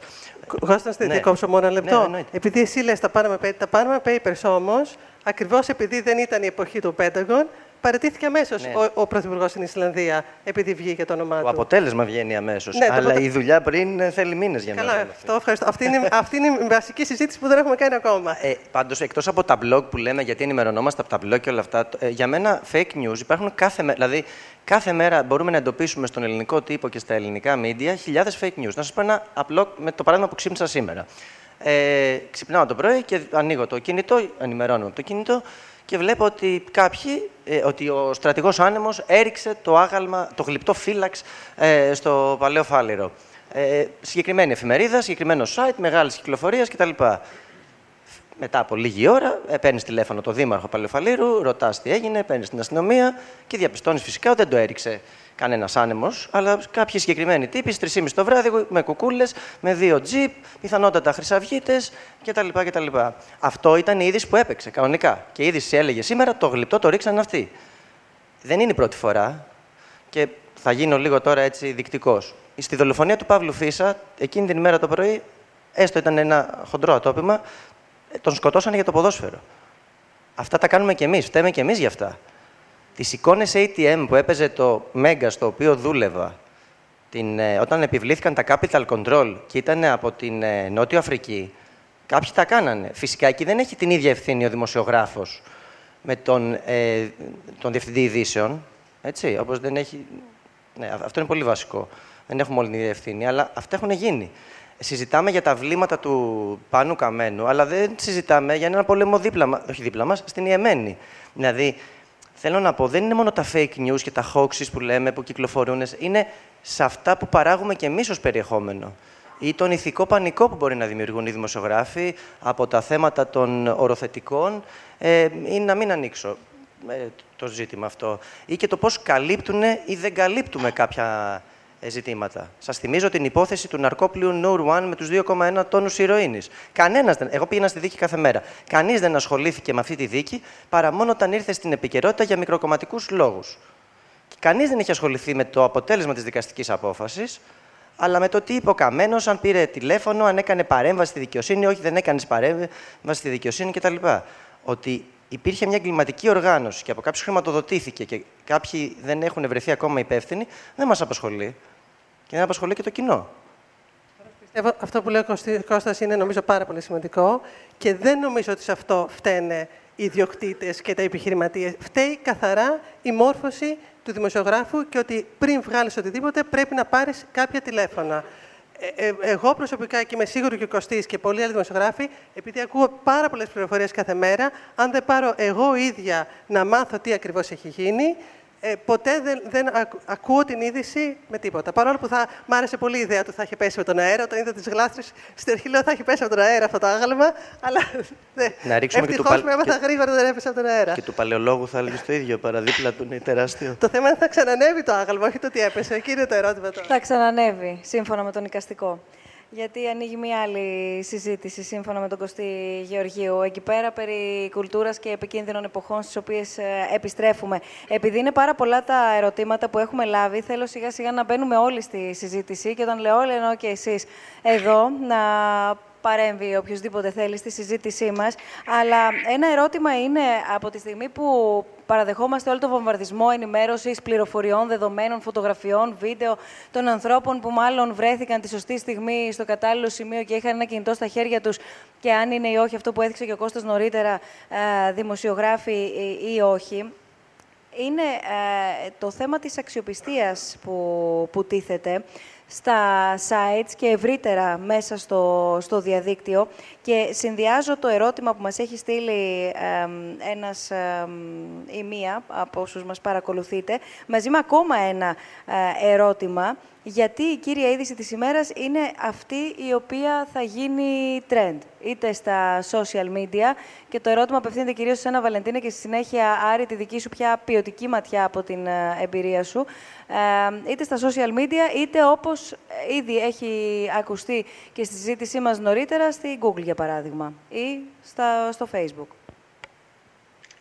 Ε, είναι άκρος ενδιαφέρον ερώτηση. Πιστεύω πως είμαστε σε μια εποχή που πλέον οποιοδήποτε στην κυριολεξία μπορεί να παράγει το υλικό που θέλει, είτε, ένα, είτε είναι κάποιος 15χρονος, 20χρονος, κάποιος έμπειρος δημοσιογράφος, οποιοδήποτε στην κυριολεξία και με πολύ λίγα χρήματα αλλά και λίγο χρόνο να κάνει viral αυτό που έγραψε και εκεί πέρα φταίνε και οι πλατφόρμες. Το βάρος το έχουν οι πλατφόρμες σε πολύ μεγάλο επίπεδο. Ο τρόπος με τον οποίο είναι δομημένο παράδειγμα το Twitter δεν αφήνει χρόνο α, στον αναγνώστη να σκεφτεί. Έρχεται update, πας να διαβάσεις τον τίτλο, ξαφνικά γίνεται νέο update, η ροή τρέχει, όλα τρέχουν, γρήγορα τρέχουν. Οπότε το μυαλό σου προσαρμόζεται σε αυτό το, το νέο trend εισαγωγικά, ότι όλα τρέχουν, γρήγορα τρέχουν, οπότε πρέπει να τα πιάσεις όλα. Δεν έχεις χρόνο να σκεφτείς ποιοτικά τι διάβασες. Οι πιο πολλοί, και υπάρχει και έρευνα αυτό από το πρακτήριο Reuters, υπάρχει το ποσοστό των 81% σε μια έρευνα που έγινε που απάντησαν ότι απλά διαβάζουν τον τίτλο και όχι στην κυριολεξία το άρθρο, το πραγματικό άρθρο. Και έτσι διαμορφώνονται απόψεις εκατομμυρίων ανθρώπων. Οπότε οι πλατφόρμες σίγουρα έχουν ένα πολύ μεγάλο βάρος πάνω τους. Ε, επιβραβεύουν το virality, το engagement, δηλαδή το πώς θα κάνουν like, το πώς θα κάνουν comment, share, που αυτά δεν, ε, δεν, δείχνουν, δεν είναι μετρήσιμα, ποιοτικά μετρήσιμα. Οπότε επιβραβεύεται το virality και δεν επιβραβεύεται η ποιότητα. Από εκεί και πέρα να προλάβω κάποιες ερωτήσεις, θα μου πείτε ποιος κανονίζει την ποιοτικό. Ακριβώς, αυτό ήταν το, το ερώτημά μου και αν ε, ε, πάλι καταλήγουμε ε, στην αρχή της συζήτησής μας περί εξαρτήσεων πολιτικών ή επιχειρηματικών. Ακριβώς. Εκεί πέρα πιστεύω ότι οι πλατφόρμες πρέπει να δώσουν τον απόλυτο έλεγχο στους χρήστες. Δεν θέλω το Facebook να μου πει ότι θέλω να βλέπω περισσότερα post από τον φίλο μου ή από τον πατέρα μου ή από τον οποιοδήποτε. Θέλω εγώ σιγά σιγά να το κρίνω και να έχω όμως απόλυτο έλεγχο, χωρίς να χρειάζεται να, κάνω, να χάνω ώρες σε unfollow ή σε unlike. Ε, οπότε το πρώτο μεγάλο βήμα ενάντια στην παραπληροφόρηση και γενικά στον βομβαρδισμό πληροφοριών που γίνεται θα ξεκινήσει και πρέπει να ξεκινήσει αναγκαστικά ε, από τις μεγάλες πλατφόρμες. Είτε έρθει η Ευρωπαϊκή Ένωση είτε κάποιος άλλος θεσμός πρέπει να ξεκινήσουν κάποια regulations που να δίνουν τον έλεγχο, τον απόλυτο έλεγχο και όχι την ψευδέστηση του ελέγχου όπως είναι τώρα πίσω στον τελικό χρήστη. Πιστεύω αυτό είναι το πρώτο μεγάλο βήμα που πρέπει να γίνει άμεσα. Άρη. Συμφωνώ απόλυτα ότι οι πλατφόρμες είναι το, το επίκεντρο της συζήτησης και εκεί πρέπει να εστιάσουμε ακριβώς για αυτό που έλεγα και νωρίτερα του μονοπωλιακού τους χαρακτήρα, του οποίου όμως, τον οποίο δεν μπορούμε να τον αμφισβητήσουμε. Δηλαδή, από τη δομή της, μια τέτοια πλατφόρμα θα έχει μονοπωλιακό χαρακτήρα και θα φτάσουν δύο-τρει άνθρωποι, ιδιοκτήτες της Google ή της ε, Facebook, να ελέγχουν ουσιαστικά τη ροή πληροφοριών. Το θέμα δεν είναι αν θα είναι λοιπόν μονοπόλιο, γιατί θα είναι μονοπόλιο, αλλά πώς θα ελέγχεται αυτό το μονοπόλιο. Και ξαναγυρίζουμε στο ότι ε, όταν η πληροφορία που διαχέεται θεωρείται προϊόν, ε, άρα το virality είναι ο πρώτος παράγοντας, δεν μπορεί μια ιδιωτική επιχείρηση να το λύσει. Δεν μπορεί μια επιχείρηση η οποία δεν ελέγχεται δημοκρατικά από τους πολίτες, δεν λέω κυβερνήσεις, δεν λέω κράτη. Ε, έχω γράψει ένα κείμενο που έλεγα να εθνικοποιήσουμε το Facebook, ε, ενώντας να το κοινωνικοποιήσουμε βέβαια το Facebook. Γιατί αν πούμε να εθνικοποιήσουμε το Facebook, θα τεθεί το ερώτημα ποιο έθνος ε, θα το πάρει υπό τον έλεγχό του. Δεν μπορούν πάντα. Αυτά ξέρω ότι ίσως ακούγεται ως ε, εξαιρετικά ριζοσπαστικό να μιλάς για εθνικοποίηση μιας τέτοιας πλατφόρμας, αλλά να μην ξεχνάμε ότι το ίδιο το οικονομικό σύστημα στο οποίο ζούμε, πάντα τις υποδομές του φρόντιζε να βρίσκονται υπό κάποιας μορφής δημόσιο ή κοινωνικό έλεγχο. Στις ΗΠΑ, στη Βρετανία, στη Γερμανία, οι δρόμοι, παραδείγματος χάρη, δεν ανήκουν σε ιδιώτες όπως κάνουμε εμείς εδώ, γιατί είναι ένα συστατικό δομικό στοιχείο για τη λειτουργία μιας ολόκληρης κοινωνίας. Τα κρατάνε υπό δημόσιο έλεγχο. Και έτσι θα πρέπει να δούμε σε ποιους έχουμε επιτρέψει αυτή τη στιγμή να έχουν ε, τον έλεγχο στις ε, πλατφόρμες. Και εδώ μπαίνουμε και στο θέμα των ε, fake news, όπου βλέπουμε μία παρέμβαση ε, που εμένα μου θυμίζει την εποχή του Μακάρθη ε, και το κυνήγι μαγισσών στις Ηνωμένες Πολιτείες σε προηγούμενες ε, δεκαετίες να βγαίνουν ε, οι, οι ιδιοκτήτες του Facebook ή της Google και να λένε ότι θα παρέμβουμε στον αλγόριθμο με πολιτικά κριτήρια, να το αναγνωρίζουν πλέον δημοσίως, παραδείγματος χάρη για να μην έχουν τέτοια διάχυση ρωσικά μέσα ενημέρωσης. Το οποίο δεν είναι μια δική τους απόφαση, είναι μια πολιτική απόφαση που έχει ληφθεί ε, σε πολλά άλλα επίπεδα, παραδείγματος χάρη, πήραν πίσω τις διαπιστεύσεις από τους ε, συναδέλφους του Russia Today στο Κογκρέσο στις Ηνωμένες Πολιτείες. Ε, τα οποία μας οδηγούν σε πολύ πιο δυστοπικές καταστάσεις, φοβάμαι, από ότι μπορούμε να φανταστούμε. Μόλις χτες ή προπτές ο Ασάνς έβγαλε μια ανακοίνωση που λέει ότι αντιμετωπίζουν οι κοινωνίες μας υπαρξιακό πλέον πρόβλημα από τη δύναμη που έχουν αυτές ε, οι πλατφόρμες. Ε, θέλεις, ναι, Νίκο. Ναι, σε σχέση με την ερώτηση η οποία διατυπώθηκε και σε σχέση με, με την ευρύτερη συζήτηση. Θα αναφέρω το εξής παράδειγμα, που είναι πολύ χαρακτηριστικό του τρόπου με τον οποίο έχει αλλάξει η επικοινωνία μας, η επικοινωνία στο δημόσιο χώρο. Για πρώτη φορά, η ερώτηση αφορά ότι η Google, τα ΜΜΕ ορίζαν το κύριο θέμα το οποίο συζητάμε. Για πρώτη φορά όμως βλέπουμε ότι ένας πρόεδρος έχει απευθείας επαφή με το κοινό. Ορίζει την ατζέντα, αντί να έπεται της ατζέντας. Δεν έχει ξανασυμβεί αυτή η απευθείας αδιαμεσολάβητη επικοινωνία, η οποία αναγκάζει τα ΜΜΕ να ακολουθούν και να προσπαθούν να αντιμετωπίσουν αυτή την καμπάνια του Προέδρου Τραμπ με παραδοσιακούς τρόπους, εστιάζοντας σε προηγούμενα σκάνδαλα, τα οποία αποδεδειγμένα δεν έχουν απήχει στην Αμερικανική κοινή γνώμη. Στο δεύτερο ερώτημα, σχετικά με τα fake news. Fake news συνεχώς κάνει αναφορά, μάλιστα έδωσε και βραβεία ο πρόεδρος Τραμπ.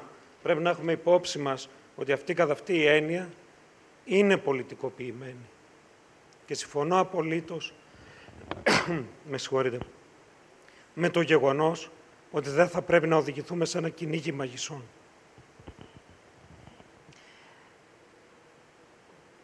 Σοφία, το, το ερώτημα μου είναι προς εσένα, να βοηθήσω εδώ λίγο.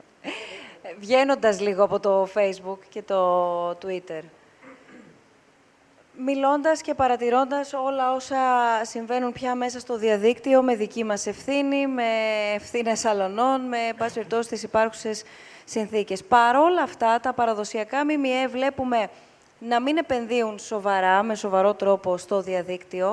Από την άλλη, να προσπαθούν να μένουν ενεργά όσο αντέξουν, με τις συνθήκες να γίνονται όλο ένα και πιο δύσκολες. Ενδεχομένως αυτό κάνει και ακόμα περισσότερο κόσμο να είναι καχύποπτος. Για ποιο λόγο θα πρέπει να υπάρχουν ε, Sony και εδώ, πουλάει δεν πουλάει ε, ένα θέμα. Άρα ερχόμαστε σιγά σιγά στο τι είδους προϊόν θέλουν τελικά να παράγουν τα παραδοσιακά μέσα ενημέρωσης, δεδομένης της έκπτωσης, όχι απλά στην έρευνα, όχι απλά στην παραγωγή μιας ερευνητικής εκπομπής, αλλά στη δυνατότητα του να έχεις κάποια πολύ βασικά εργαλεία όχι για να σηκώσει ένα τηλέφωνο, γιατί αυτό νομίζω είναι υποχρέωση όλων μας να σηκώσουμε ένα τηλέφωνο και ένα δεύτερο τηλέφωνο επίσης, για να διασταυρώσουμε και το πρώτο τηλέφωνο που σηκώσαμε. Αλλά αν μη τι άλλο, να μπορέσουμε να καλύψουμε αυτό που συμβαίνει. Γιατί είναι πολυτέλεια το να το διερευνήσουμε αυτό που συμβαίνει, αλλά έστω να το καλύψουμε ολοκληρωμένα αυτό που συμβαίνει. Νομίζω στο πρώτο ερώτημα, ε, ακόμα επενδύουν οι μητιάρχες στη τηλεόραση; για, είναι και ένας καθαρά οικονομικός λόγος. Ακόμα από το 250 εκατομμύρια, πόσο 260 που είναι η διαφήμιση, το μεγαλύτερο ποσό πάει στη τηλεόραση ακόμα στην Ελλάδα. Αυτό σιγά σιγά θα αλλάξει και θα αλλάξει ε, όσο υπάρχουν μεγαλύτερες προτάσεις στο διαδίκτυο και στο mobile, γιατί επιμένω ότι εκεί είναι το μέλλον. Και μιλάμε για το διαδίκτυο και το Facebook, όταν τα παιδιά που είναι 15 και θα είναι οι επόμενοι αναγνώστες, έχουν, ούτε καν ασχολούνται με το Facebook. Είναι στο Snapchat, είναι σε άλλα πράγματα και είναι μόνο mobile. Ε, νομίζω οπότε σταδιακά αυτό σιγά σιγά θα αλλάξει και είναι ένα πεδίο λαμπρό για όλους όσοι θέλουν να κάνουν κάτι ε, δημιουργικό στη, στο ίντερνετ και να ε, προχωρήσουν. Νομίζω σταδιακά, αναγκαστικά θα αλλάξει αυτό. Όμως μην ξεχνάμε ότι η τηλεόραση δεν είναι μόνο ενημέρωση. Γι' αυτό ακόμα επενδύουν εκεί. Είναι πρωτίστως ψυχαγωγία. Ε, αυτό που είπες πριν μου θύμισε την καθημερινότητά μου με την αρχισυντάκτριά μου. Όταν μας αρέσει πάρα πολύ μια εκπομπή, πηγαίνει χάλια στα νούμερα συνήθως. Γιατί έχουμε δουλέψει πολύ, το έχουμε χορτάσει, το έχουμε ευχαριστηθεί. Είμαστε εντάξει και με τη συνείδησή μας, αλλά τελικά δεν είναι αυτό το οποίο έχει θελήσει και έχει προτιμήσει και ο κόσμος να, να δει εκείνη την ώρα. Άρα εδώ. Και πιστεύω ότι αυτό που κάνουν όλα πια τα μέσα, τα ενημερωτικά στο διαδίκτυο, προσπαθούν να έχουν τη σοβαρή είδηση που ξέρουν ότι η σοβαρή είδηση χρειάζεται σε ένα ενημερωτικό site, να υπάρχει δίπλα σε όλα τα άλλα που ξέρουν θα γίνει viral. Και νομίζω, ε, επειδή έχω μιλήσει με διάφορους ανθρώπους που έχουν site, νομίζω ότι έχουν καταλάβει κάποιοι άνθρωποι ότι το μέλλον θα είναι να υπάρχει σοβαρή δημοσιογραφία στα site και σιγά σιγά, ευτυχώς για μας, θέλουν να επενδύσουν και σε αυτό. Άρα εδώ ερχόμαστε και θέλω από το πρίσμα του καθενός και από το δικό σας, ξαναλέω, ε, να θέσω το ερώτημα ποια είναι η ευθύνη του κοινού; Ποια είναι η ευθύνη και η δικιά μας όταν εμείς είμαστε το κοινό; Και ποια είναι η ευθύνη όποιου θέλει να ενημερωθεί και επιλέγει τον τρόπο που θα ενημερωθεί; Ή το μέσο, ή τη συχνότητα; Να πω λίγο πάνω σε αυτό, με συγχωρείτε. Ε, αυτό το οποίο επίσης υποστηρίζω ότι δεν έχουμε αναγνώσει καλά είναι το γεγονός ότι εξακολουθούμε να μιλάμε για το κοινό με όρους της δεκαετίας του 80. Δεν υπάρχει ένα κοινό. Υπάρχουν διαφορετικά τύπου κοινά, με διαφορετικά ενδιαφέροντα και διαφορετικές πλατφόρμες πρόσβασης. Η κύρια πλατφόρμα πρόσβασης είναι το κινητό για μια συγκεκριμένη ηλικία. Το Facebook, όπως ανέφερε η Σοφία, και σε αντίθεση με, με ένα πολύ διαδεδομένο μύθο, χρησιμοποιείται κατά κύριο λόγο από τη γενιά μου, δηλαδή με 45 και πάνω, κρύβοντας δύο χρόνια φυσικά, 47 για την ακρίβεια. Έτσι λοιπόν βλέπουμε ότι η μεγαλύτερη χρήση του Facebook γίνεται από αυτές τις ηλικίες και πιο πάνω και η επίδραση που έχει η μεγαλύτερη το Facebook είναι σε ανθρώπους 55 και άνω, οι οποίοι έχουν ανακαλύψει ένα καινούργιο θαυμαστό κόσμο. Πρέπει να φύγουμε από την έννοια ότι απευθύνουμε σε ένα γενικό αδιαμόρφωτο κοινό.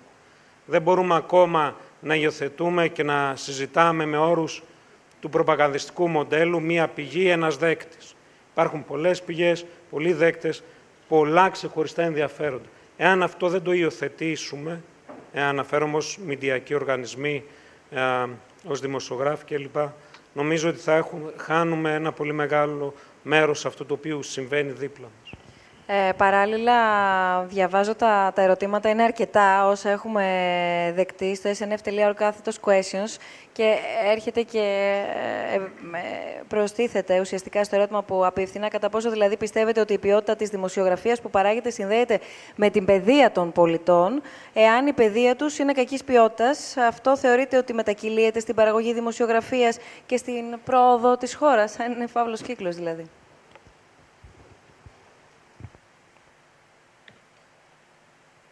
Τώρα; Τώρα ναι. Νιώθω ότι είναι λίγο κλεισέ αυτό. Σε κάθε κουβέντα που βρισκόμαστε, στο τέλος της κουβέντας κάποιος λέει Ε, είναι θέμα παιδείας. Ναι, δεν έχουμε παιδεία και υπονοεί για τον εαυτό του ότι αυτός έχει την παιδεία και δεν την έχει ο άλλος.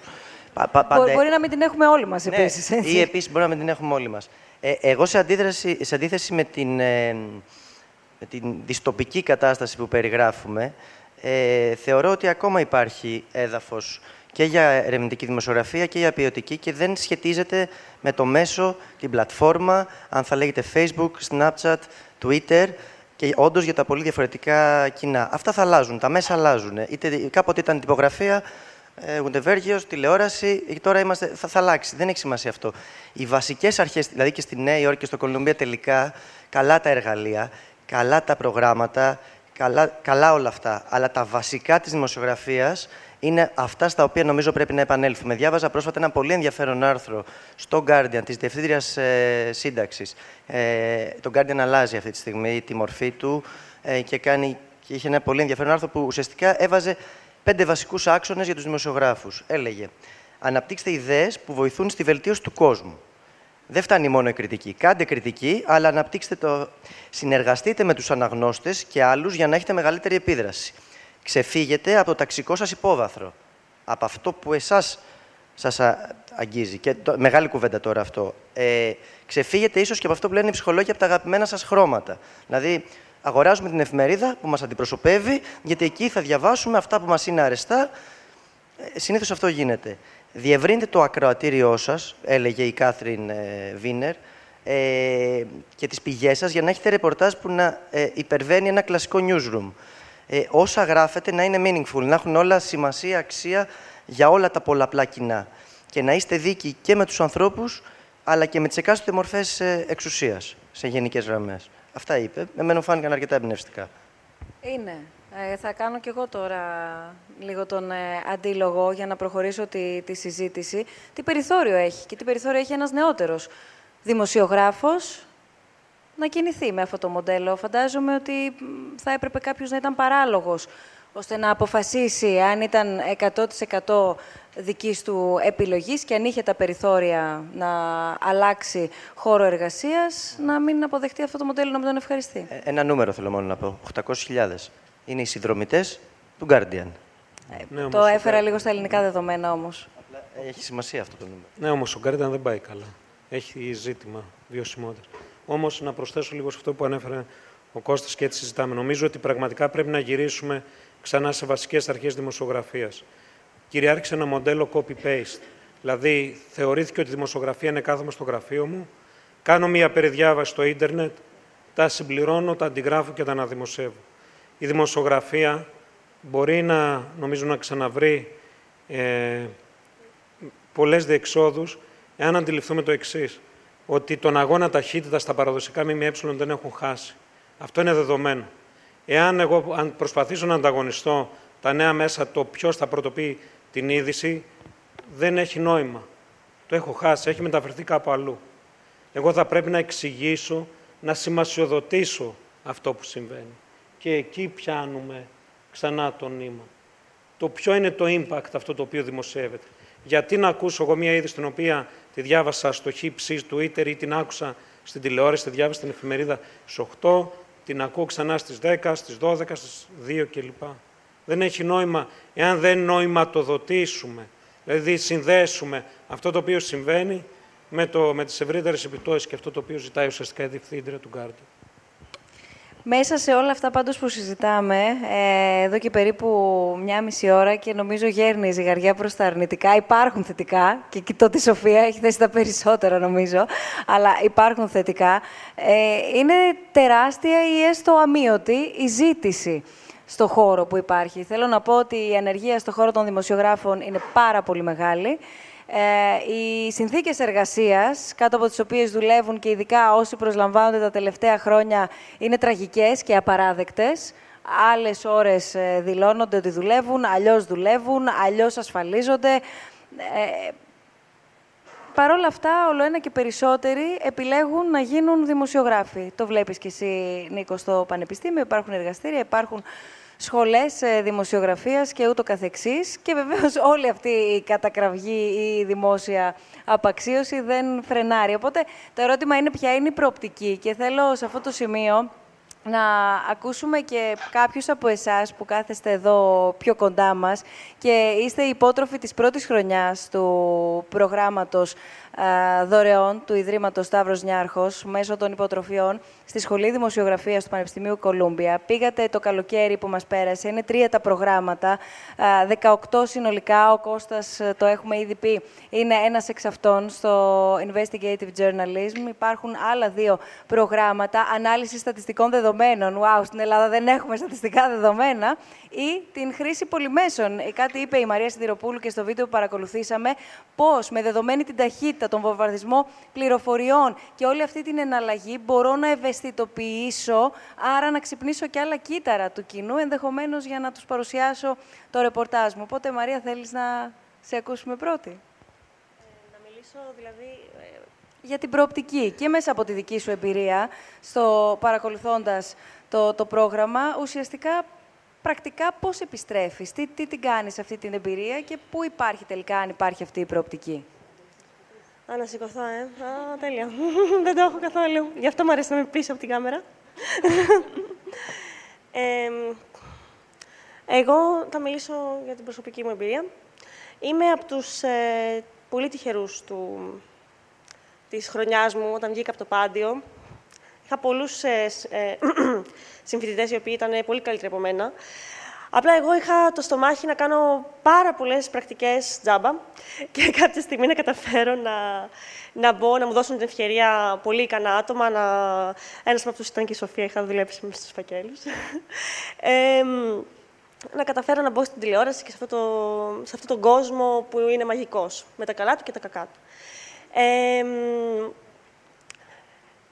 γενικά, το, ε, πάντα μου άρεσε το βίντεο, η εικόνα και πάντα πίστευα ότι είναι ένα εργαλείο μαγικό. Μπορείς πραγματικά να, να, να, να αρπάξεις τον κόσμο, να τον πας μια βόλτα, να τον, ουσιαστικά να τον, να τον, να τον βάλεις μέσα στην είδηση, πιο, με πιο άμεσο τρόπο.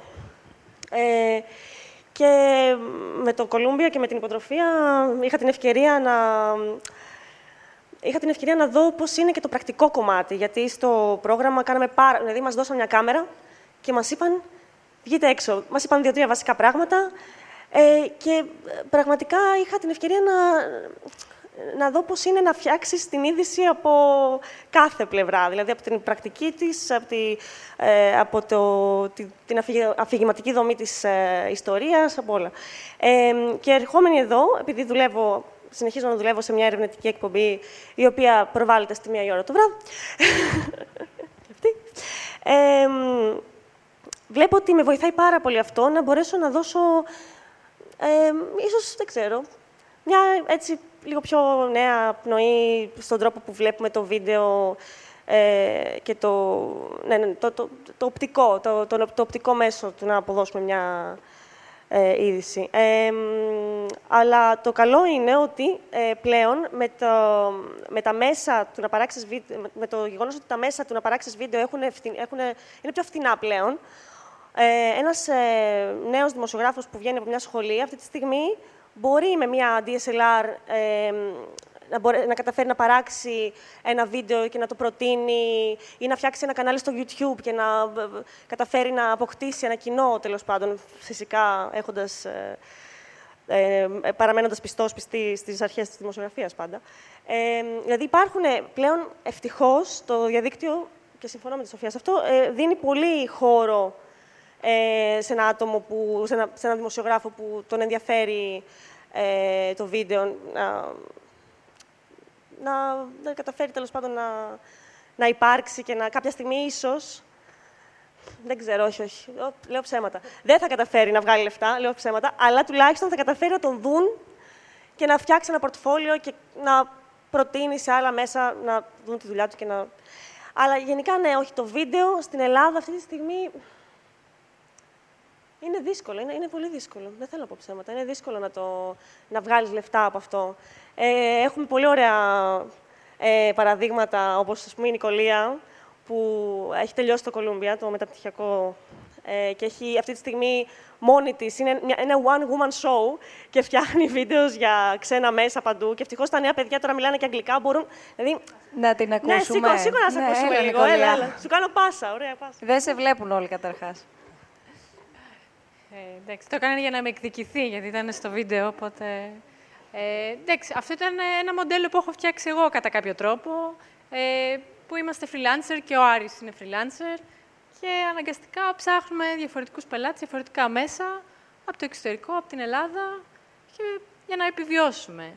Αλλά ήθελα να προσθέσω κάτι στη συζήτηση, ότι το πρόβλημα μας είναι η ποιότητα ε, αυτή τη στιγμή και σε αυτό πρέπει να επικεντρωθούμε. Δηλαδή, έχουμε συνέχεια fake news στα, στα κύρια, στα, ε, στα, στην τηλεόραση, στη, ε, στις εφημερίδες. Οπότε, γιατί κάποιος να αγοράσει την εφημερίδα όταν θα το ανακαλύψει ότι είναι fake news; Δηλαδή, το 10, το 11 στις μεγάλες διαδηλώσεις ε, των αγανακτισμένων, ε, έβγαινε ο πολλής κόσμος, είχε και 500.000 και 600.000 κόσμο, έβγαινε στη διαδήλωση, γύρναγε, άνοιγε τηλεόραση και έβλεπε κάτι άλλο. Δηλαδή, κάτι που δεν ήταν αυτό που είχε ζήσει για τη βία, ε, γιατί, ας πούμε, διαδήλωνε ο κόσμος, τον κορόιδευαν. Οπότε, την έχασε την αξιοπιστία του, το παραδοσιακό μέσο. Ε, αν μπορώ λίγο ναι. να τοποθετηθώ. Ναι, Βαλεντίνε.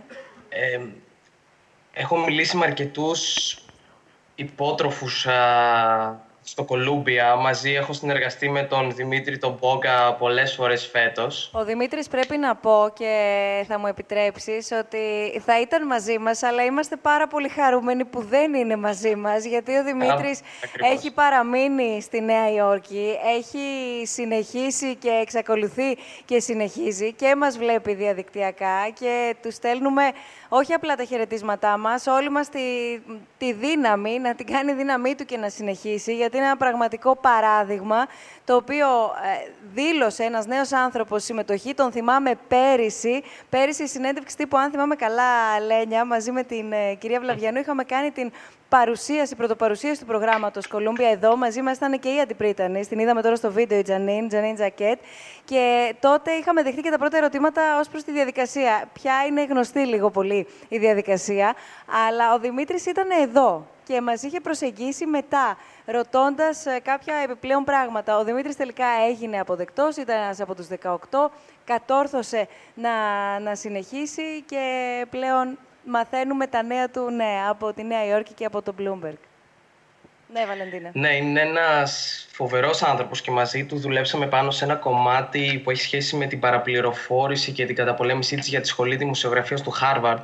Και πιστεύω ότι αυτά τα άτομα είναι ακριβώς ε, αυτά που χρειάζεται η δημοσιογραφία τώρα. Data journalism, ε, ερευνητική δημοσιογραφία και γενικά αυτοπεποίθηση να ξαναπάω πίσω σε αυτό που είπες, ότι βλέπουμε περισσότερο νέο κόσμο να δηλώνουν σχολές δημοσιογραφίας, νέα άτομα να δείχνουν το γούστο τους, ας το πω απλά, προς αυτή την κατεύθυνση.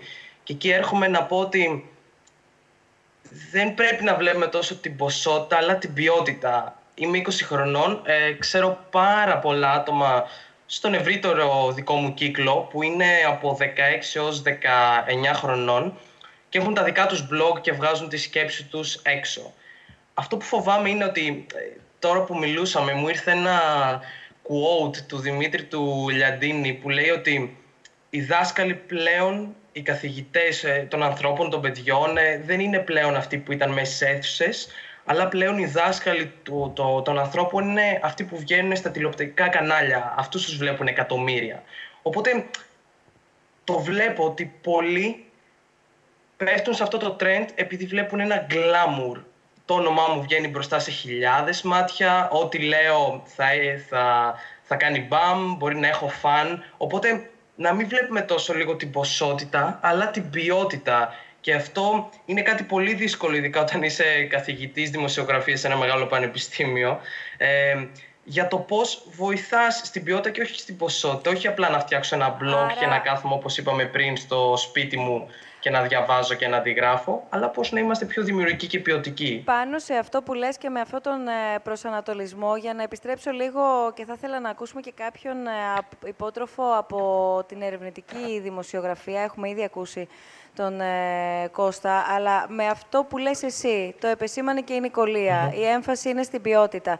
Το θέμα είναι το πώς, ε, τι προοπτική έχει ένας άνθρωπος. Το ερώτημα μου παραμένει το ίδιο. Ε, μέσα σε αυτό το περιβάλλον, ε, λαμβάνοντας όχι απλά τόσο εξειδικευμένες γνώσεις, αλλά λαμβάνοντας γνώσεις πολυεργαλεία ουσιαστικά.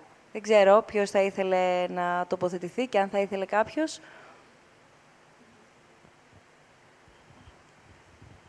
Καλησπέρα και από μένα.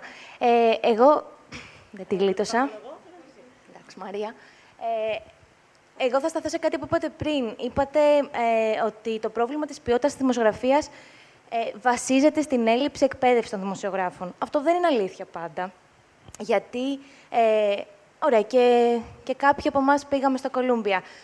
Δεν κάτσαμε και εκεί με τα χρόνια, αλλά εν πάση περιπτώσει ήταν πολύ χρήσιμα τα εργαλεία που μάθαμε και ιδανικά θα μπορούσαμε να τα εντάξουμε στη δουλειά μας για να αναβαθμίσουμε την ποιότητά της. Αλλά όταν δουλεύεις, για παράδειγμα, στη ροή και έχεις 15 λεπτά για να φτιάξεις ένα κείμενο, δηλαδή η, το deal ποιο είναι; Δουλεύεις στη ροή, πολλοί από εσάς μπορεί να έχετε δουλέψει εδώ, έχεις μία ώρα για να παράξεις τέσσερα κείμενα. 15 λεπτά το κείμενο. Δεν μπορείς να ξεδιπλώσεις ούτε το ταλέντο σου, ε, δεν υπάρχει χρόνος και δεν υπάρχουν και οι αντίστοιχες οικονομικές απολαυέ. Θυμάμαι, ας πούμε, χαρακτηριστικά, ήμουνα μικρότερη, απάντησα σε μια αγγελία για δουλειά, σε μια εφημερίδα που μου είχε δηλώσει το αρχιστάκτη ότι είναι όλοι άχρηστοι στο, ε, στο, ε, μέσα στη ροή. Μου λέει είναι άχρηστοι, πρέπει να έρθει νέος κόσμος, δεν κάνουν καθόλου καλή δουλειά. Λοιπόν, ο μισθός για 8 ώρο πενθήμερο κυλιόμενο ήταν 250 ευρώ. Δεν ήταν άχρηστοι, αλλά καταλαβαίνετε, ήταν πολύ λογικοί άνθρωποι. Ε, Επομένως, και αυτό είναι ένα ζήτημα, αλλά και το πρόβλημα της εκπαίδευσης των δημοσιογράφων. Εγώ νομίζω ότι υπάρχουν εξαιρετικοί νέοι δημοσιογράφοι. Δεν τους δόθηκε ποτέ η δυνατότητα να δουλέψουν στην πραγματικότητα. Επίσης, ξέρω και νέους δημοσιογράφους που κάνουν δύο δουλειές. Ε, κάνουν μαθήματα, κάνουν ιδιαίτερα, έχουν παράλληλες δραστηριότητες για να. Ε, και μιλάω εκ πείρας, για να ε, επιβιώσουν. Αυτό επίσης είναι ένα ζήτημα που πρέπει να δούμε. Ε, και όλα αυτά, δηλαδή και η, η βιωσιμότητα, το αν η δουλειά που κάνεις ε, αποδίδει και σε ζει, αλλά και η αντικειμενική όρη του χρόνου, το πόσος, ε, τι δυνατότητα σου δίνει το μέσο σου να παράξεις, ε, είναι απαντήσεις για το τι είδους ποιότητα έχει εν τέλει το, το δημοσίευμα, το παραδοτέο. Αυτά. Ευχαριστούμε πολύ την Ελβίρα Κρίθαρη. Θα ήθελε κάποιος... Ε άλλος από την ερευνητική δημοσιογραφία να μοιραστεί ο Φώτης. την εμπειρία του. Ε, εγώ θα ήθελα να πω ότι ήταν συγκλονιστική εμπειρία. Είχαμε τη δυνατότητα να μιλήσουμε με κάποιους τους οποίους θεωρούμε ιερά τέρατα έτσι, στη δημοσιογραφία. Θα σε παρακαλούσα να σηκωθείς και εσύ όρθιος. Και να πατήσεις το κουμπί άλλη μία φορά. Τρίτη είναι καλύτερα. Τώρα με ακούτε; Ναι. Πολύ ωραία. Λοιπόν, λέω ότι είχαμε τη δυνατότητα να συναντηθούμε με ανθρώπους του οποίους θεωρούμε ιερά τέρατα. Έτσι, της δημοσιογραφίας ήταν βραβευμένα με Πούλιτζερ, με δύο Πούλιτζερ, με τρία Πούλιτζερ. Ένας από αυτούς, την τελευταία μέρα, ο Βολτ Μπόγκντανιτ, ουσιαστικά τι μας έκανε, μας έβαλε πάλι να σκεφτούμε τις βασικές αρχές της δημοσιογραφίας. Το ρωτήσαμε. Και λίγο πιο κοντά το μικρόφωνο. Ναι, του λέμε ε, ένα πάρα πολύ απλό ερώτημα του θέσαμε. Πώς βρίσκεις τα θέματα σου; Πώς βρίσκεις δηλαδή ένα θέμα το οποίο θα σε οδηγήσει σε ένα Pulitzer; Μπαίνει στα site και διαβάζει. Όχι, όχι. Μας, του λέμε. Αυτή, αυτή είναι η πάγια τακτική. Το δίνουν, σε παίρνουν τηλέφωνο ή το διαβάζεις. Και λέει το διαβάζω. Και μας λέει το παράδειγμα. Είχαμε καλύψει ένα θέμα με ένα διατροφικό σκάνδαλο. Κάπου σε, κάποια παιδάκια σε ένα κηλικείο είχαν πάρει ένα προϊόν και είχαν αρρωστήσει. Όλα τα μέσα παίξανε Ωραία, αρρωστήσανε κάποια παιδάκια σε ένα κηλικείο. Εκείνος είχε τη διορατικότητα να πάει να ψάξει να βρει το συστατικό, να ταξιδέψει, να το αναλύσει, να πάει στην Κίνα, να το φέρει, να δει ότι αυτό είχε προκαλέσει θανάσου τους σε όλο τον κόσμο και να κερδίσει ένα πούλιτζερ. Ουσιαστικά μας έδειξε κάτι που είναι αυτονόητο, αλλά ξέρετε, σε αυτή την εποχή μάλλον αρχίζουμε λίγο και το ξεχνάμε. Ότι πρέπει να επιστρέψουμε σε κάποια βασικά πράγματα. Κάτι άλλο που θυμάμαι από το Κολούμπια, αυτές τις υπέροχες μέρες του Ιουλίου που ήμασταν εκεί. Κάποια στιγμή είδαμε στο κάμπος κινητικότητα και λέμε, τι γίνεται, κάτω κάνανε γυρίσματα για το The Post. Ήταν η Μέρλ Στριπ και ο Τόμ Χάγκ. Είδα προχτές την ταινία, εμένα μου άρεσε πάρα πολύ να τη θέσουμε με τον, με τον Κώστα και μου άρεσε γιατί μου θύμισε και κάτι το οποίο έχουμε ξεχάσει. Ότι υπήρχαν εποχές που ο κόσμος κατέβαινε σε διαδηλώσεις και χειροκροτούσε τους δημοσιογράφους. Διαδήλωνε υπέρ των δημοσιογράφων και των εφημερίδων. Τώρα βλέπουμε ότι έχει αντιστραφεί αυτό το πράγμα. Έτσι δεν είναι; Και γιατί έχει αντιστραφεί; Γιατί πλέον δεν έχει τόσο σημασία το τι λες για τον κόσμο, αλλά γιατί το λες. Αν διαπιστώσετε λίγο, δηλαδή αναλογιστείτε λίγο. Βλέπετε ότι κάποιος σας παρουσιάζει μια είδηση. Πόσες φορές δεν έχετε αναρωτηθεί, αυτός γιατί το λέει τώρα, Ποιος τον έχει βάλει να μου το πει αυτό; Άρα η έρευνα μερικές φορές τη θεωρούμε ότι είναι λίγο κατευθυνόμενη. Έτσι δεν είναι. Και αυτό είναι άμεσο αποτέλεσμα της εξάρτησης που υπάρχει των δημοσιογράφων με την εξουσία. Πολιτική και οικονομική. Κλείνοντας, θέλω να πω κάτι για τα παιδιά. Ότι τελικά, επιστρέφοντας σε αυτές τις βασικές αρχές της δημοσιογραφίας, το ζητούμενο είναι να αντιμετωπίσουν αυτό που για μένα θεωρώ το νούμερο ένα εχθρό του δημοσιογράφου. Ονομάζεται αυτολογοκρισία. Δηλαδή τη δυνατότητα να έχεις την είδηση, αλλά να συμβιβάζεσαι και να λες να το πω αυτό, να μην το πω, θα μου δημιουργήσει προβλήματα. Άρα, ιδίω τα νέα παιδιά, πρέπει κάποια στιγμή να σκεφτούν ότι στην πορεία τους θα πρέπει να αναμετρηθούν όχι μόνο με το διευθυντή τους, τον αρχισυντάκτη τους, αλλά κυρίως με τη συνείδησή τους. Έτσι δεν είναι. Ευχαριστώ. Ευχαριστούμε πάρα πολύ, Φώτη. Ε, από το lead δεν έχουμε ακούσει κανέναν. Από το lead, ο Σωτήρης. Καλησπέρα και από μένα. Είμαι ο μόνος από το lead εδώ, δυστυχώς. Ε, κάτσαμε τρεις μήνες εμείς στη Νέα Υόρκη. Ω, τα παιδιά. Γεια σας. Άργησαν. Ε, το πολύ ενδιαφέρον αυτού του προγράμματος ήταν ότι για έναν δημοσιογράφο που είναι παραδοσιακά εκπαιδευμένος και δουλεύει με παραδοσιακά μέσα και εργαλεία, είναι πολύ ενδιαφέρον το ότι έχει πια στην ε, φαρέτρα του εργαλεία τα οποία δεν έχει ξαναχρησιμοποιήσει, που τα συγκεκριμένα εργαλεία και συγκεκριμένες τεχνικές σε καμία περίπτωση δεν θα αντικαταστήσουν το βίντεο, το ρεπορτάζ, την εθνογραφία, παραδοσιακούς τρόπους που γίνεται η δημοσιογραφία. Αλλά θεωρώ ότι μπορεί να τα ενισχύσει και να συνεργαστούν όλα αυτά τα μέσα και όλοι αυτοί οι τομείς ε, παραγωγής μιας είδησης, ώστε να καταφέρουμε να φτιάξουμε ένα προϊόν, μια είδηση σε βάθος και να την αναλύσουμε πολύ καλύτερα. Θέλει και κάποιος από, από εκεί που, που αντιδράσατε. Αστειεύομαι βεβαίως. Να σας ακούσουμε. Ωραία. Κατερίνα. Ναι, δεν μπορώ να δω καλά. Τώρα, τώρα, εδώ. Εγώ δυστυχώς άργησα λίγο. Θα έρθω, θα έρθω. Είχες δουλειές. Έλα, έλα εδώ, Κατερίνα. έλα, έλα εδώ. Μπορείς να σταθείς εδώ, να σε βλέπουν όλοι και να σε ακούν. Ή έλα εδώ, άμα θες. Όχι, εντάξει, δεν μια χαρά. Λοιπόν, γεια σας και από μένα. Ε, εγώ ήμουν μαζί με το Σωτήρι και το Χρήστο στο Columbia, στο Leeds, στο μεγαλύτερο πρόγραμμα. Εμείς μείναμε εκεί περίπου τέσσερις μήνες και σχεδόν κανείς από εμάς, αν εξαιρέσουμε λίγο τον Δημήτρη, τον Μπόγκα που έμεινε στην Αμερική, δεν είχαμε καμία εικόνα από data journalism και από coding και από επεξεργασία μεγάλων δεδομένων και όλα αυτά. Αυτό που κερδίσαμε στην ουσία ήταν ότι άλλαξε η ζωή μας. Εμείς πήγαμε στο Columbia δημοσιογράφοι, παραδοσιακοί δημοσιογράφοι, και τώρα είμαστε digital δημοσιογράφοι, είμαστε data journalists και είμαστε και coders. Και στην καθημερινή μας γράψανε και hackers. Εντάξει, αυτό που εγώ έχω να σας πω είναι ότι εμείς στην ουσία προτείνουμε μια νέα δημοσιογραφία, η οποία στηρίζεται πάνω στην παλιά, αλλά με επιστημονικό τρόπο εξετάζει εκ νέου τα δεδομένα αυτή τη φορά και στην ουσία ψάχνει να βρει την αλήθεια που και αν ο δημοσιογράφος δεν σας την πει για τον α ή β λόγο και γιατί κάποιος αρχισυντάκτης ή κάποιος πιο ψηλά δεν θέλει να βγει η αλήθεια προς τα έξω, η δημοσιογραφία δεδομένων σας δίνει τα δεδομένα και την ανάλυση open και τα βλέπετε μόνοι σας. Οπότε δεν δίνουμε μαθημένη τροφή πλέον στον, σε αυτόν που διαβάζει, στον αναγνώστη, σε αυτόν που βλέπει ενδεχομένως μια είδηση. Του δείχνουμε το δρόμο για να ψάξει μόνος του να βρει την αλήθεια μέσα από τα δεδομένα και την ανάλυση που έχουμε κάνει εμείς και που μπορεί να κάνει και ο ίδιος, γιατί είναι όλα open. Οπότε, εγώ προτείνω όποιος δεν φοβάται να μάθει νέα πράγματα και όποιος θέλει να ασχοληθεί και λίγο με το coding, γιατί στο Columbia δεν αστείευονται. Είναι δύσκολο το πρόγραμμα το LEAD. Όποιος όμως θέλει να πάει ένα βήμα παραπέρα και ενδεχομένως και δύο και τρία, όπως ο Δημήτρης, και να μείνει εκεί και να μάθει ακόμη πιο πολλά, προτείνω να μπει στο site, να δει από τον Ιάρχος τι προσφέρεται για εκείνον. Ε, μας, μας στήριξαν πάρα πολύ και να το τολμήσει και το lead που είναι το πάρα πολύ δύσκολο και το multimedia και το investigative.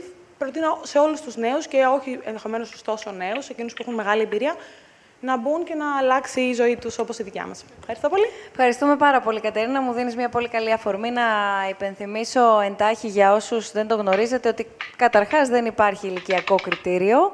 Οποιοδήποτε θέλει μπορεί να υποβάλει την αίτηση συμμετοχής του. Απευθείας οι αιτήσεις γίνονται στο site του Πανεπιστημίου. Υπάρχει ειδική φόρμα που πρέπει να συμπληρώσει ο κάθε ενδιαφερόμενος. Μπορείτε να βρείτε όλες τις απαραίτητες πληροφορίες στο site του Ιδρύματος Σταύρος Νιάρχος, snf.org. Εκεί ε, μπορείτε να δείτε τα πάντα αναλυτικότατα για το κάθε ένα από τα τρία προγράμματα, με απευθείας παραπομπή κιόλας στις αντίστοιχες σελίδες του ίδιου του Κολούμπια και για τους, ε, όλα τα απαραίτητα στοιχεία που πρέπει να συμπληρώσετε, αλλά και όλες τις πληροφορίες για το κάθε πρόγραμμα. Θα πω και θα υπενθυμίσω και το email μας, είναι το columbia.media.snf.org. Εκεί μπορούμε ανά πάσα ώρα και στιγμή να σας απαντήσουμε ή να σπεύσουμε στους ανθρώπους του Κολούμπια, να ρωτήσουμε κι εμείς για να επιστρέψουμε και να επανέλθουμε απαντώντας τα ερωτήματά σας. Έχουν ήδη ξεκινήσει οι αιτήσεις από την πρωτοχρονιά. Έχει ανοίξει το σύστημα που δέχεται, το σύστημα του Πανεπιστημίου, που δέχεται αίτηση συμμετοχής στο πλαίσιο της δωρεάς του Ιδρύματος Σταύρος Νιάρχος μέχρι και την 1η Μαρτίου θα παραμείνει ανοιχτό το σύστημα. Κλείνοντας, ε, θέλω να επιστρέψω στη συζήτησή μας. Είναι πραγματικά πολλά τα ερωτήματα. Έτσι προσπαθώ να ρίχνω ματιές και να, να, να, τα ομαδοποιώ κατά κάποιο τρόπο. Αρκετά τα έχουμε θίξει ήδη. Αλλά ε, καταρχάς, αν επιβεβαιώνεται η θεωρία, είναι το πιο σύντομο ερώτημα. Το αφήνω το άλλο για το τέλος. Ότι καθόλου νέα, καλά νέα. Είναι μια τακτική που την έχει ακολουθήσει πάρα πολλοί κόσμος. Έχει σταματήσει να βλέπει ειδήσεις, έχει σταματήσει να ενημερώνεται. Πολλοί λένε ότι είμαι καλύτερα, αρρωσταίνω με όλα αυτά που ακούω, δεν εμπιστεύομαι κιόλας κανέναν. Άρα καλύτερα να μην ενημερώνομαι, να μην βλέπω ειδήσεις, δίνω την τηλεόρασή μου για ανακύκλωση, δεν αγοράζω εφημερίδα γιατί μου κοστίζει. Άμα έχω και κανένα φίλο. Στα Ναι, ξέρω εγώ, το, μα, το βλέπουμε. δεν το βλέπουμε. Ναι. Απλά να προσθέσω λίγο σε όσα είπαν τα παιδιά πριν. Ε, υπηρετώ στο τμήμα δημοσιογραφίας του Αριστοτέλου Πανεπιστημίου. Το data journalism και το data mining τα προσφέρουμε εδώ και δύο-τρία χρόνια και χαίρομαι έτσι που τουλάχιστον συμβαδίζουμε σε αυτό με το Columbia. Όχι κτίρια και συγκαταστάσεις σίγουρα, αλλά έχουμε ένα Peace Journalism Lab που είναι μοναδικό. Το data journalism το προσφέρουμε εδώ και τρία χρόνια. Data mining επίσης έχουμε και εδώ και δύο χρόνια. Δεν είναι διαφήμιση. Απλά είναι κάτι για το οποίο αισθάνομαι πολύ περήφανος. Mm, ναι. ναι, για να υπερασπιστούμε ακριβώς λίγο, μια, γιατί έχουμε πάντα αρνητική εικόνα για το δημόσιο χαρά, ε, πανεπιστήμιο και νομίζω ότι είναι αναγκαίο να ακουστούν ότι υπάρχουν και καλές εξαιρέσεις και, και είναι σημαντικό. Πάντως, για, την, για αυτή την απόσταση την οποία παίρνει ο κόσμος από τις ειδήσεις, νομίζω ότι παίρνει απόσταση από συγκεκριμένες πλατφόρμες. Ξεκολουθεί με τον ΑΒ τρόπο να ενημερώνεται. Δεν μπορεί κάποιος να κλειστεί στον εαυτό του. Νομίζω η ιδιοποιώς διαφορά η οποία παρατηρούμε σήμερα είναι η εξής. Από εκεί που αναζητούσαμε πλέον την πληροφόρηση, άρα είμαστε σε μια σχέση αποκλειστικής εξάρτησης με τα ΜΜΕ, τώρα πλέον πλέον σε έναν ποταμό και ανώ πληροφόρηση. Άρα, κατά συνέπεια, αυτό το οποίο τονίστηκε πριν, το είχε πει και ο Βαλεντίνος, απαιτείται να εκπαιδευτεί και το κοινό με, με το να επενδύσουμε και στην αγωγή και στην παιδεία στα ΜΜΕ που έχει ξεκινήσει εδώ και χρόνια μια πρωτοβουλία, αλλά την επαναφέραμε και αυτή τη χρονιά με το να δημιουργήσουμε για πρώτη φορά την Παγκόσμια Εβδομάδα αφιερωμένη στην, στο γραμματισμό στα ΜΜΕ στην Ελλάδα. Νομίζω ότι τέτοιου είδους ζητήματα θα βοηθήσουν πάρα πολύ στο να αντιμετωπίσουμε επίσης την αναγκαιότητα να πλοηγηθούμε μέσα στον ωκεανό της πληροφορίας. Ένα ερώτημα το οποίο έχει έρθει και είναι κάτι το οποίο σε μία συνάντηση όλων μας είχε τεθεί και το βάζω ως ε, κλείσιμο πριν παρακαλούμε πολύ ακούσουμε και τις δικές σας ερωτήσεις, αν και εφόσον βεβαίως υπάρχουν οι τοποθετήσεις. Αν τελικά βάλετε και επιστρέφω στην αρχή της συζήτησής μας ο, η δημοκρατία. Είδαμε δηλαδή τα ποσοστά που αποτυπώνουν τις, την εμπιστοσύνη που έχουμε στον κάθε θεσμό, αν ε, τελικά επηρεάζεται και βάλετε, ξαναλέω, η ποιότητα της δημοκρατίας μας, αναλογικά και με την ποιότητα του δημόσιου λόγου, έτσι όπως τον παρακολουθούμε να διεξάγεται. Απαντήσω. Όποιος θέλει. Ακούγομαι, ναι. Ε, φυσικά, δηλαδή, φυσικά και βάλετε η δημοκρατία όταν η δημοσιογραφία είναι σε αυτά τα επίπεδα. Ε, το ποιος, δηλαδή, αυτό είναι στη Νέα Υόρκη, αν ακούσαμε κάτι στο ερευνητικό πρόγραμμα, είναι ότι η ουσία της δημοσιογραφίας είναι η υπηρέτηση του δημόσιου συμφέροντος. Αυτό που έλεγε η ταινία, που δεν μου άρεσε για άλλους λόγους, κοινοθετικούς, ε, ουσιαστικά να υπηρετεί τους κυβερνόμενους, τους πολλούς και τον κόσμο. Ε, και να ελέγχει την εξουσία με στόχο το δημόσιο συμφέρον. Λοιπόν, ε, προφανώς, όταν έχουμε, είμαστε σε αυτό το σημείο, τίθεται θέμα δημοκρατίας. Ε, απλά στην προηγούμενη κουβέντα να βάλω μία μικρή επισήμανση.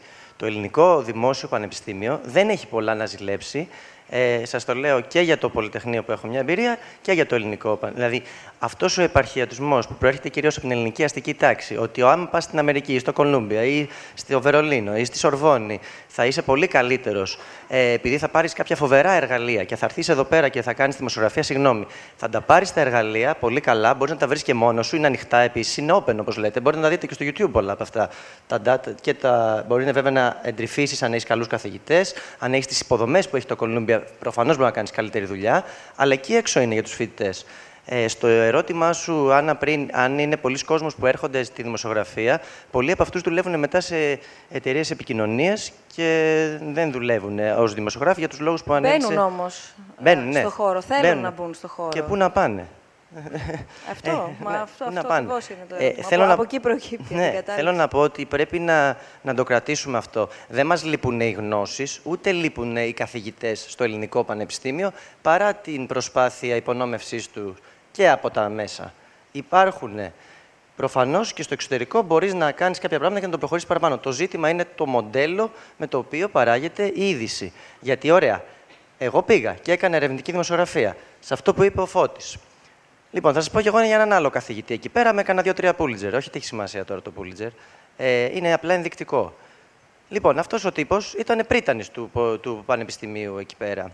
Λοιπόν, είχε κάνει ένα βιβλίο για την Exxon, Exxon Mobil, την ε, μεγάλη βιομηχανία. Λοιπόν, υπήρχε ένας ε, 35 σαν και εμένα καλή ώρα, που του είχε αναθέσει ο πρίτανης να ελέγξει επί ένα χρόνο όλο του το ρεπορτάζ.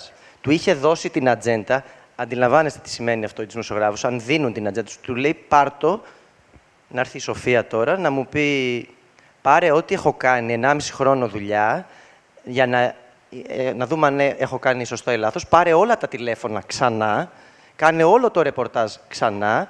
Μετά θα βάλουμε έναν editor να το διορθώσει. Παρεμπιπτόντως σε μια άλλη καθηγήτρια της διόρθωσε το κείμενο 75 φορές. Ε, στο συγκεκριμένο, να το θυμάστε, τα παιδιά. Και τέλος πάντων βγήκε το βιβλίο. Θέλω να πω, υπήρχε ο χρόνος, υπήρχε τεχνογνωσία, υπήρχε το χρήμα και όλη, όλος, όλη αυτή η δομή κατέληξε σε ένα Πούλιτζερ. Εδώ πέρα γυρίζεις από το Κολούμπια. Το πρόβλημα είναι όταν γυρίζεις, όχι όταν μείνεις. όταν γυρίσεις είναι το θέμα. Εκεί είναι το ζήτημα. Και τι κάνεις μετά; Ε, εκεί είναι το θέμα. Ε, ναι, Πώς- αλλά άρα τι επιλέγεις, να, να, να περιορίσεις και τη γνώση όμως; Όχι, να πας, να φέρεις την εμπειρία, να, δι- να πιστέψεις ότι υπάρχει ένα άλλο είδος δημοσιογραφίας που μπορεί να διοχετεύσεις. γίνει, να εμπνευστείς από αυτούς τους ανθρώπους.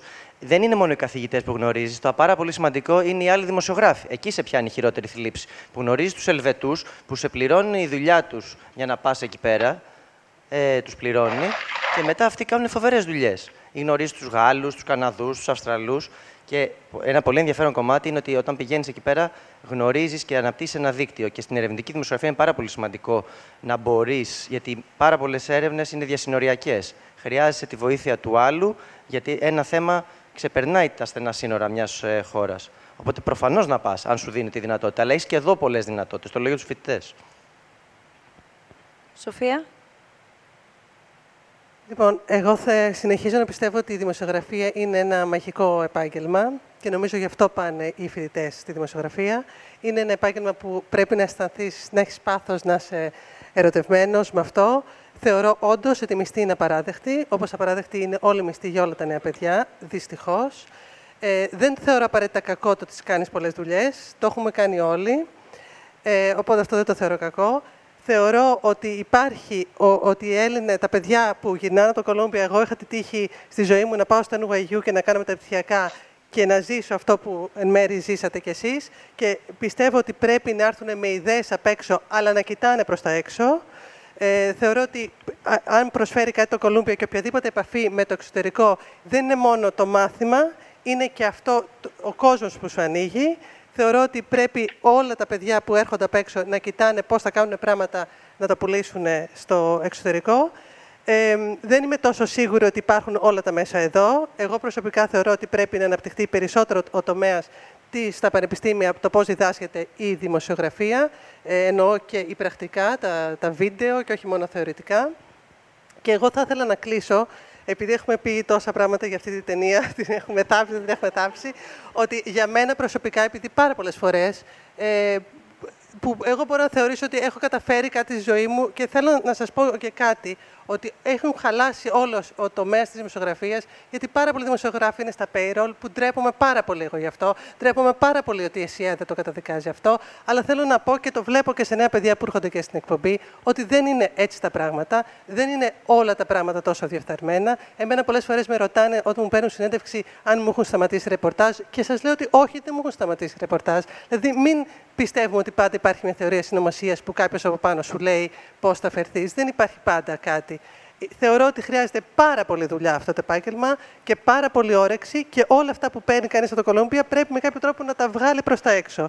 Και θα κλείσω λέγοντας ότι για την ταινία ότι η, η, δημοσιο... η εκδότρια της Washington Post, η Κάθριν Γκράχαμ, με την, την οποία παίζει η Μέριλ Streep στην ταινία, εγώ προσωπικά όταν πέφτω και εγώ και λέω Χριστέ μου τι δημοσιογραφία κάνουμε, προσπαθώ να διαβάσω δύο-τρία βιβλία που εμένα με ανεβάζουν σε δημοσιογράφο.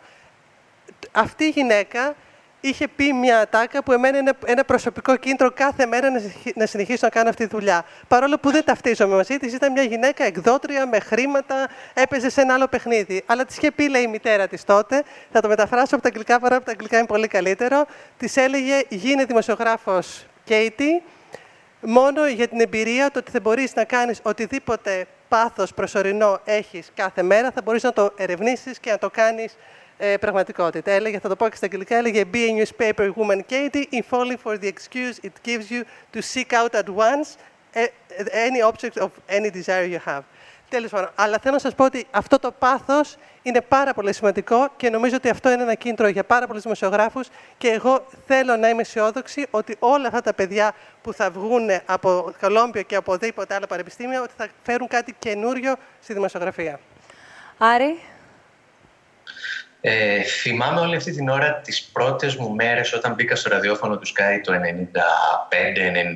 όπου ο τότε ραδιοφωνικός παραγωγός μου είπε φύγε όπως ήρθες, είναι η χειρότερη δουλειά στον κόσμο και ο αρχισυντάκτης της εκπομπής ήθελε να παραιτηθεί και να ανοίξει μια ταβέρνα αν θυμάμαι καλά στην Άνδρο. Αυτά ήταν τα πρώτα δευτερόλεπτα επαφής ε, σε χώρο εργασίας. Δεν τους ακολούθησα, δεν, ε, δεν άκουσα κανέναν από τους δύο και δεν το μετάνιωσα ποτέ γιατί θεωρώ και εγώ πραγματικά ότι είναι ένα μαγικό επάγγελμα και είναι και ναρκωτικό από κάποια στιγμή και μετά, δηλαδή δεν μπορείς να, να ξεκολλήσεις από αυτό. Δεν είναι, χωρίς να θέλω να υποτιμήσω καθόλου τα, τα σύγχρονα εργαλεία, δεν κρίνεται εκεί το τελικό σου κείμενο. Κρίνεται, κρίνεται νομίζω πολύ περισσότερο στο αν θα έχεις ε, τα κότσια ενός... Ε, ενός Assange ή ενός Snowden να πεις ότι μπορεί να περάσω και το υπόλοιπο της ζωής μου κλεισμένο σε ένα δωμάτιο γιατί έχω κάποιες πληροφορίες που θέλω να δώσω στο κοινό. Πρέπει πάντα να θυμάσαι ότι αν κάποια στιγμή αρχίζεις και βγάζεις λεφτά από τη δημοσιογραφία μάλλον κάτι δεν κάνεις καλά και πρέπει να ξανασκεφτείς τη δουλειά σου και πώς ε, δουλεύεις. Είναι ένα ακριβό χόμπι που πρέπει να μπορείς να το, να το εγκαταλείψεις και κάποια στιγμή ε, και να επιβιώσεις. Ε, και με όλα αυτά δεν ξέρω αν ε, επειδή πριν υπόθηκε ότι είμαστε και, και λίγο δυστοπικοί σε αυτά που λέμε, νομίζω καταλήγω σε αυτό, ότι προχωρήστε και φάτε τα μούτρα σας και ξαναφάτε τα μούτρα σας, ε, γιατί είναι ένα υπέροχο επάγγελμα. Ευχαριστούμε πάρα πολύ, Άρη. Νάτος και ο Βαλεντίνος. Για λίγα δευτερόλεπτα, Βαλεντίνε, σε χάσαμε. Έχουμε ανακτήσει, επανακτήσει τη σύνδεσή μας. Κάποιο ερώτημα υπάρχει; Από όλους εσάς που είστε εδώ μαζί μας. Μισό λεπτάκι να σας φέρνω το μικρόφωνο. Αναφερθήκαμε μόνο λίγες φορές το ότι, και είδαμε και στατιστικά ότι οι Έλληνες, θα μείνω στους Έλληνες, μην πάμε στις υπόλοιπες χώρες, ε, δεν εμπιστεύονται τους δημοσιογράφους. Ε, είμαι 20 χρονών και ασχολούμαι με τη δημοσιογραφία τα τελευταία τρία χρόνια. Είδαμε όλοι ότι την περίοδο του δημοψηφίσματος, κατά βάση πριν βγουν τα αποτελέσματα, υπήρχαν στρατευμένοι, όχι όλοι, έτσι, ε, και ραδιοφωνικοί σταθμοί και τηλεοπτικοί σταθμοί και εφημερίδες υπέρ του ναι, υπέρ του όχι. Όταν μετά βγήκαν τα αποτελέσματα και είδε ο κόσμος την προπαγάνδα που γινόταν υπέρ του ενός υπέρ του άλλου, άλλαξε τη γνώμη του. Για τον ένα για τον άλλο λόγο. Πώς λοιπόν αυτοί οι άνθρωποι μπορούν να γυρίσουν πίσω και να ξανακερδίσουν την εμπιστοσύνη που έχασαν από αυτούς τους ανθρώπους; Πώς, τι, τι, α, τι περιμένουμε δηλαδή μετά από τέτοιο σοκ, γιατί ήταν σοκ. Τώρα να βγαίνει κάποιος και να υποστηρίζει το ναι, ενώ τα στατιστικά μέχρι στιγμής ήταν υπέρ του όχι. Ή και το ανάποδο.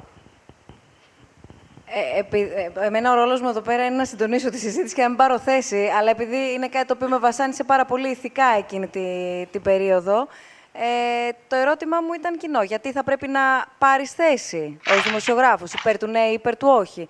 Εδώ πέρα οι απόψεις δίστανται βέβαια, αλλά ε, εμένα αυτή είναι η, η δική μου προσέγγιση. Ε, ναι. ναι. και να, να ακούσουμε και τους, ε, βεβαίως εσάς, ε, κύριε Νίκο, ναι. κύριε Παναγιώτου, αλλά να δούμε και τους ε, συναδέλφους που βρίσκονταν σε μέσα.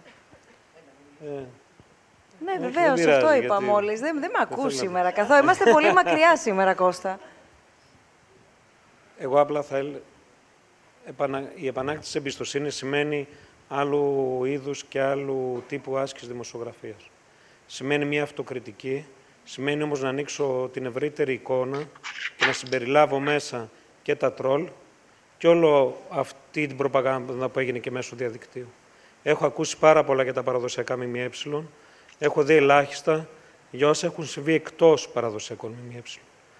Πόσο δημοσιογράφος σε παραδοσιακά ΜΜΕ ανακτά την εμπιστοσύνη με το να αξιοποιεί τα τεχνολογικά εργαλεία που έχει στη διάθεσή του, αλλά με το να αναδείξει ότι αυτό το οποίο παράγει έχει αξία και δεν αντιγραφεί και επικόλυση πραγμάτων που βρίσκω σε άλλου είδους στο εξωτερικό ΜΜΕ κλπ. Αυτή είναι η δική μου άποψη. Κώστα. Ναι, ε, στο ερώτημά σου, εγώ πιστεύω ότι δεν υπάρχει ε, αντικειμενική δημοσιογραφία. Ε, και δεν θα έπρεπε να υπάρχει. Πιστεύω ότι υπάρχει έντιμη δημοσιογραφία, καθαρή και όχι εξαρτώμενη. Θέλω να πω, δεν θεωρώ λάθος ο δημοσιογράφος δευτερευόντως να εκφράζει θέση. Πρώτα πρέπει να παραθέτει τα γεγονότα και να αφήσει το κοινό να κρίνει. Αλλά μπορεί να τα ερμηνεύσει, μπορεί να πει τη γνώμη του και να δώσει ε, να, πει να έχει μια θέση. Γιατί υπάρχει αυτό το, net, το neutrality και η ουδετερότητα και στη δημοσιογραφία. Εγώ δεν την πιστεύω. Δεν πιστεύω στην αντικειμενικότητα. Δεν υπάρχει αντικειμενικότητα. Υπάρχει το γεγονός Παρουσιάζει το γεγονός και από εκεί και πέρα, ανάλογα με τις πολιτικές ιδεολογικές σου κατευθύνσεις, μπορείς να έχεις μια θέση. Αυτό που έγινε στην περίοδο πριν το δημοψήφισμα, όπως αυτό που έγινε και στην Αμερική του Τραμπ, κατά μία έννοια μοιάζει και βοήθησε στο να βγει, αν θες, τόσο πολύ ε, το όχι. Το, ε, η απάντηση στο ερώτημά σου είναι ότι δεν μπορεί να ισοπεδώνουμε όλους τους δημοσιογράφους ε, στο ίδιο πράγμα, τους τσουβαλιάζουμε, απέναντι στις γραμμές που δώσανε κάποιοι, καλός, κακός, είτε από τη μία είτε από την άλλη πλευρά, εκδότες και διευθυντές ειδήσεων. Δεν μπορεί δηλαδή να ισοπεδώνονται όλοι οι δημοσιογράφοι και να χαθεί η αξιοπιστία. Και όταν εσείς έχετε στο μυαλό σας δημοσιογράφους, αν κλείσετε τα μάτια, τι σκέφτεστε, αυτούς που βλέπετε στην τηλεόραση. Δεν είναι αυτοί οι δημοσιογράφοι μόνο. Και εγώ στη τηλεόραση ήμουν αρκετά χρόνια. Οι δημοσιογράφοι είναι και όλοι οι υπόλοιποι. Και αυτοί που είναι από πίσω από αυτούς που είναι μπροστά στη τηλεόραση. Δεν μπορεί να τους παίρνει όλους η μπάλα επειδή βγήκε ένα σούπερ, επειδή κάποιος έκανε μια τυχή δήλωση ότι όλες οι κοινωνικές ομάδες είναι υπέρ του όχι ε, κτλ. Που βοήθησε το όχι. Του ναι, ναι, σιγά μην έλεγε το όχι. Λοιπόν, προφανώς το ταυτίζεις το μέσο. Το ταυτίζεις. Ναι, αλλά δεν μπορεί να ταυτίζονται όλοι οι δημοσιογράφοι με αυτό. Τα, Όπως μπορεί να σε πάρει μπάλα αν ένας ε, χειρούργος γιατρός παίρνει φακελάκι και το μάθεις και θα πάρει μπάλα όλο το νοσοκομείο; Δεν ξέρω. Ή αν ένας δάσκαλος στο σχολείο που είναι τα παιδιά σας δεν κάνει καλά τη δουλειά του. Ή αν ένας στην πολυκατοικία δέρνει τη γυναίκα του, παίρνει όλους τους άντρες; Είναι ένα ερώτημα αυτό. Δεν μπορεί όλους τους δημοσιογράφους να τους σοβαλιάζουν. Μισό λεπτάκι να σας φέρουμε ένα μικρόφωνο για να ακούγεστε, γιατί πρέπει να σας ακούμε και οι υπόλοιποι.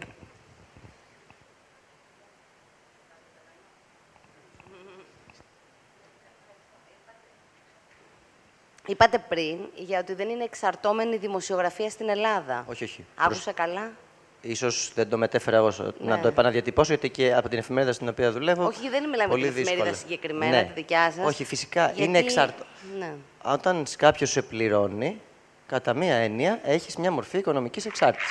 Από εκεί και πέρα έγκυται στην ηθική του καθενός, στη δεοντολογία του, το τι δημοσιογραφία παράγει. Αλλά αυτό το εξηγήσαμε και από την αρχή. Δηλαδή, ο τρόπος με τον οποίο παράγονται ειδήσεις και χρηματοδοτούνται τα μέσα, εξορισμού. Και γι' αυτό εγώ, οκ, ε, να, να απαντήσω λίγο σε κάτι που είπε η Σοφία. Μπορεί όντως να μην έρχεται κανένας να σου λέει Δεν θα κάνεις αυτό το θέμα. Είναι αυτό που είπε ο Φώτης. Ξέρεις από μόνος σου τι δεν θα κάνεις. Ξέρεις, ας πούμε τώρα, ότι αν είσαι στο Μέγκα και κάνεις ένα θέμα, το παράδειγμα είναι τυχαίο, είναι βιωμένο. Για τις ελβετικές τράπεζες, μόνο να χτυπήσουν και δύο τηλέφωνα, ας πούμε. Και μπορεί τελευταία στιγμή να γίνει η εκπομπή. Γιατί έπαιξε το τρέιλερ. Γίνονται και αυτά. Ναι. Τι εννοείται.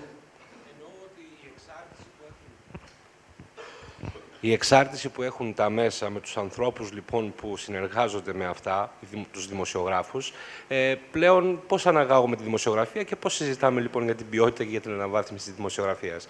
Άραγες λοιπόν, κόκκινη γραμμή. Ο δημοσιογράφος είναι μέχρι εδώ. Όσο καλά και να εισπράξει και τις βασικές αρχές της δημοσιογραφίας και την εκπαίδευση και το επίπεδο κτλ. ή να εκπαιδεύσουμε και το κοινό που θα μας διαβάζει, που θα απευθυνόμαστε. Οπότε λοιπόν κόκκινη γραμμή. Το μέσο είναι ο κυρίαρχος. Αυτός λοιπόν θα βάλει τους όρους, τους κανόνες και πλέον είτε θέλεις να συμβαστείς με αυτούς τους κανόνες, είτε θα είσαι εκτός των κανόνων και εκτός νυμφώνος. Νομίζω ότι, αν με επιτρέπετε, ότι είναι. Ε, καταλαβαίνω τι λέτε, αλλά μου φαίνεται λίγο γενίκευση. Κάθε μέρα, σε κάθε δημοσιογραφικό newsroom, σε κάθε αίθου- αίθουσα σύνταξης, δίνεται μία μάχη ανάλογη με αυτή που διδόταν, δινόταν στην ταινία, την ίδια ταινία, για το αν θα εκδώσεις ή δεν θα εκδώσεις. Ε, κάθε φορά δίνουμε αυτή τη μάχη. Άλλες φορές κάτι περνάει, άλλες φορές δεν περνάει, οπότε δεν είναι κάτι παγιωμένο. Μην το θεωρούμε ότι δεν υπάρχει και η προσωπική ευθύνη, και η προσωπική ηθική και η προσωπική συνεισφορά ε, και τα ισοπεδώσουμε. Δεν φτάνει όμως ούτε η προσωπική ηθική από μόνη της του καθενός, ούτε η τεχνογνωσία του καθενός, ούτε η ιδεοντολογία που μπορεί να έχω εγώ. Γιατί αν εγώ είμαι σε ένα περιβάλλον, το οποίο περιβάλλον δεν μου το επιτρέπει αυτό, με έναν τρόπο θα αυτολογοκριθώ ή θα αυτοπεριοριστώ ή θα κάνω θέματα πιο χαλαρά για να γίνουν νούμερα. Αυτό που λέγαμε και νωρίτερα και το θίξατε και οι δύο, και εσύ Κώστα και η Σοφία. Εννοώ, λοιπόν, ε, έχει περάσει κατά πολύ η ώρα και προσπαθώ και εγώ να διαχειριστώ εδώ τα μηνύματα. Είναι δεκάδες τα μηνύματα τα οποία έχουν έρθει στο ηλεκτρονικά. Ε, να δεχτούμε άλλο ένα; Ένα. Και θα συνεχίσουμε με, α, με κρασί, κα- ακόμα καλύτερα. Και χωρίς μικρόφωνα. Ε, εκεί είναι σίγουρα καλύτερα. Άλλο ένα ερώτημα. Ναι, μισό λεπτάκι να σας δώσουμε το μικρόφωνο.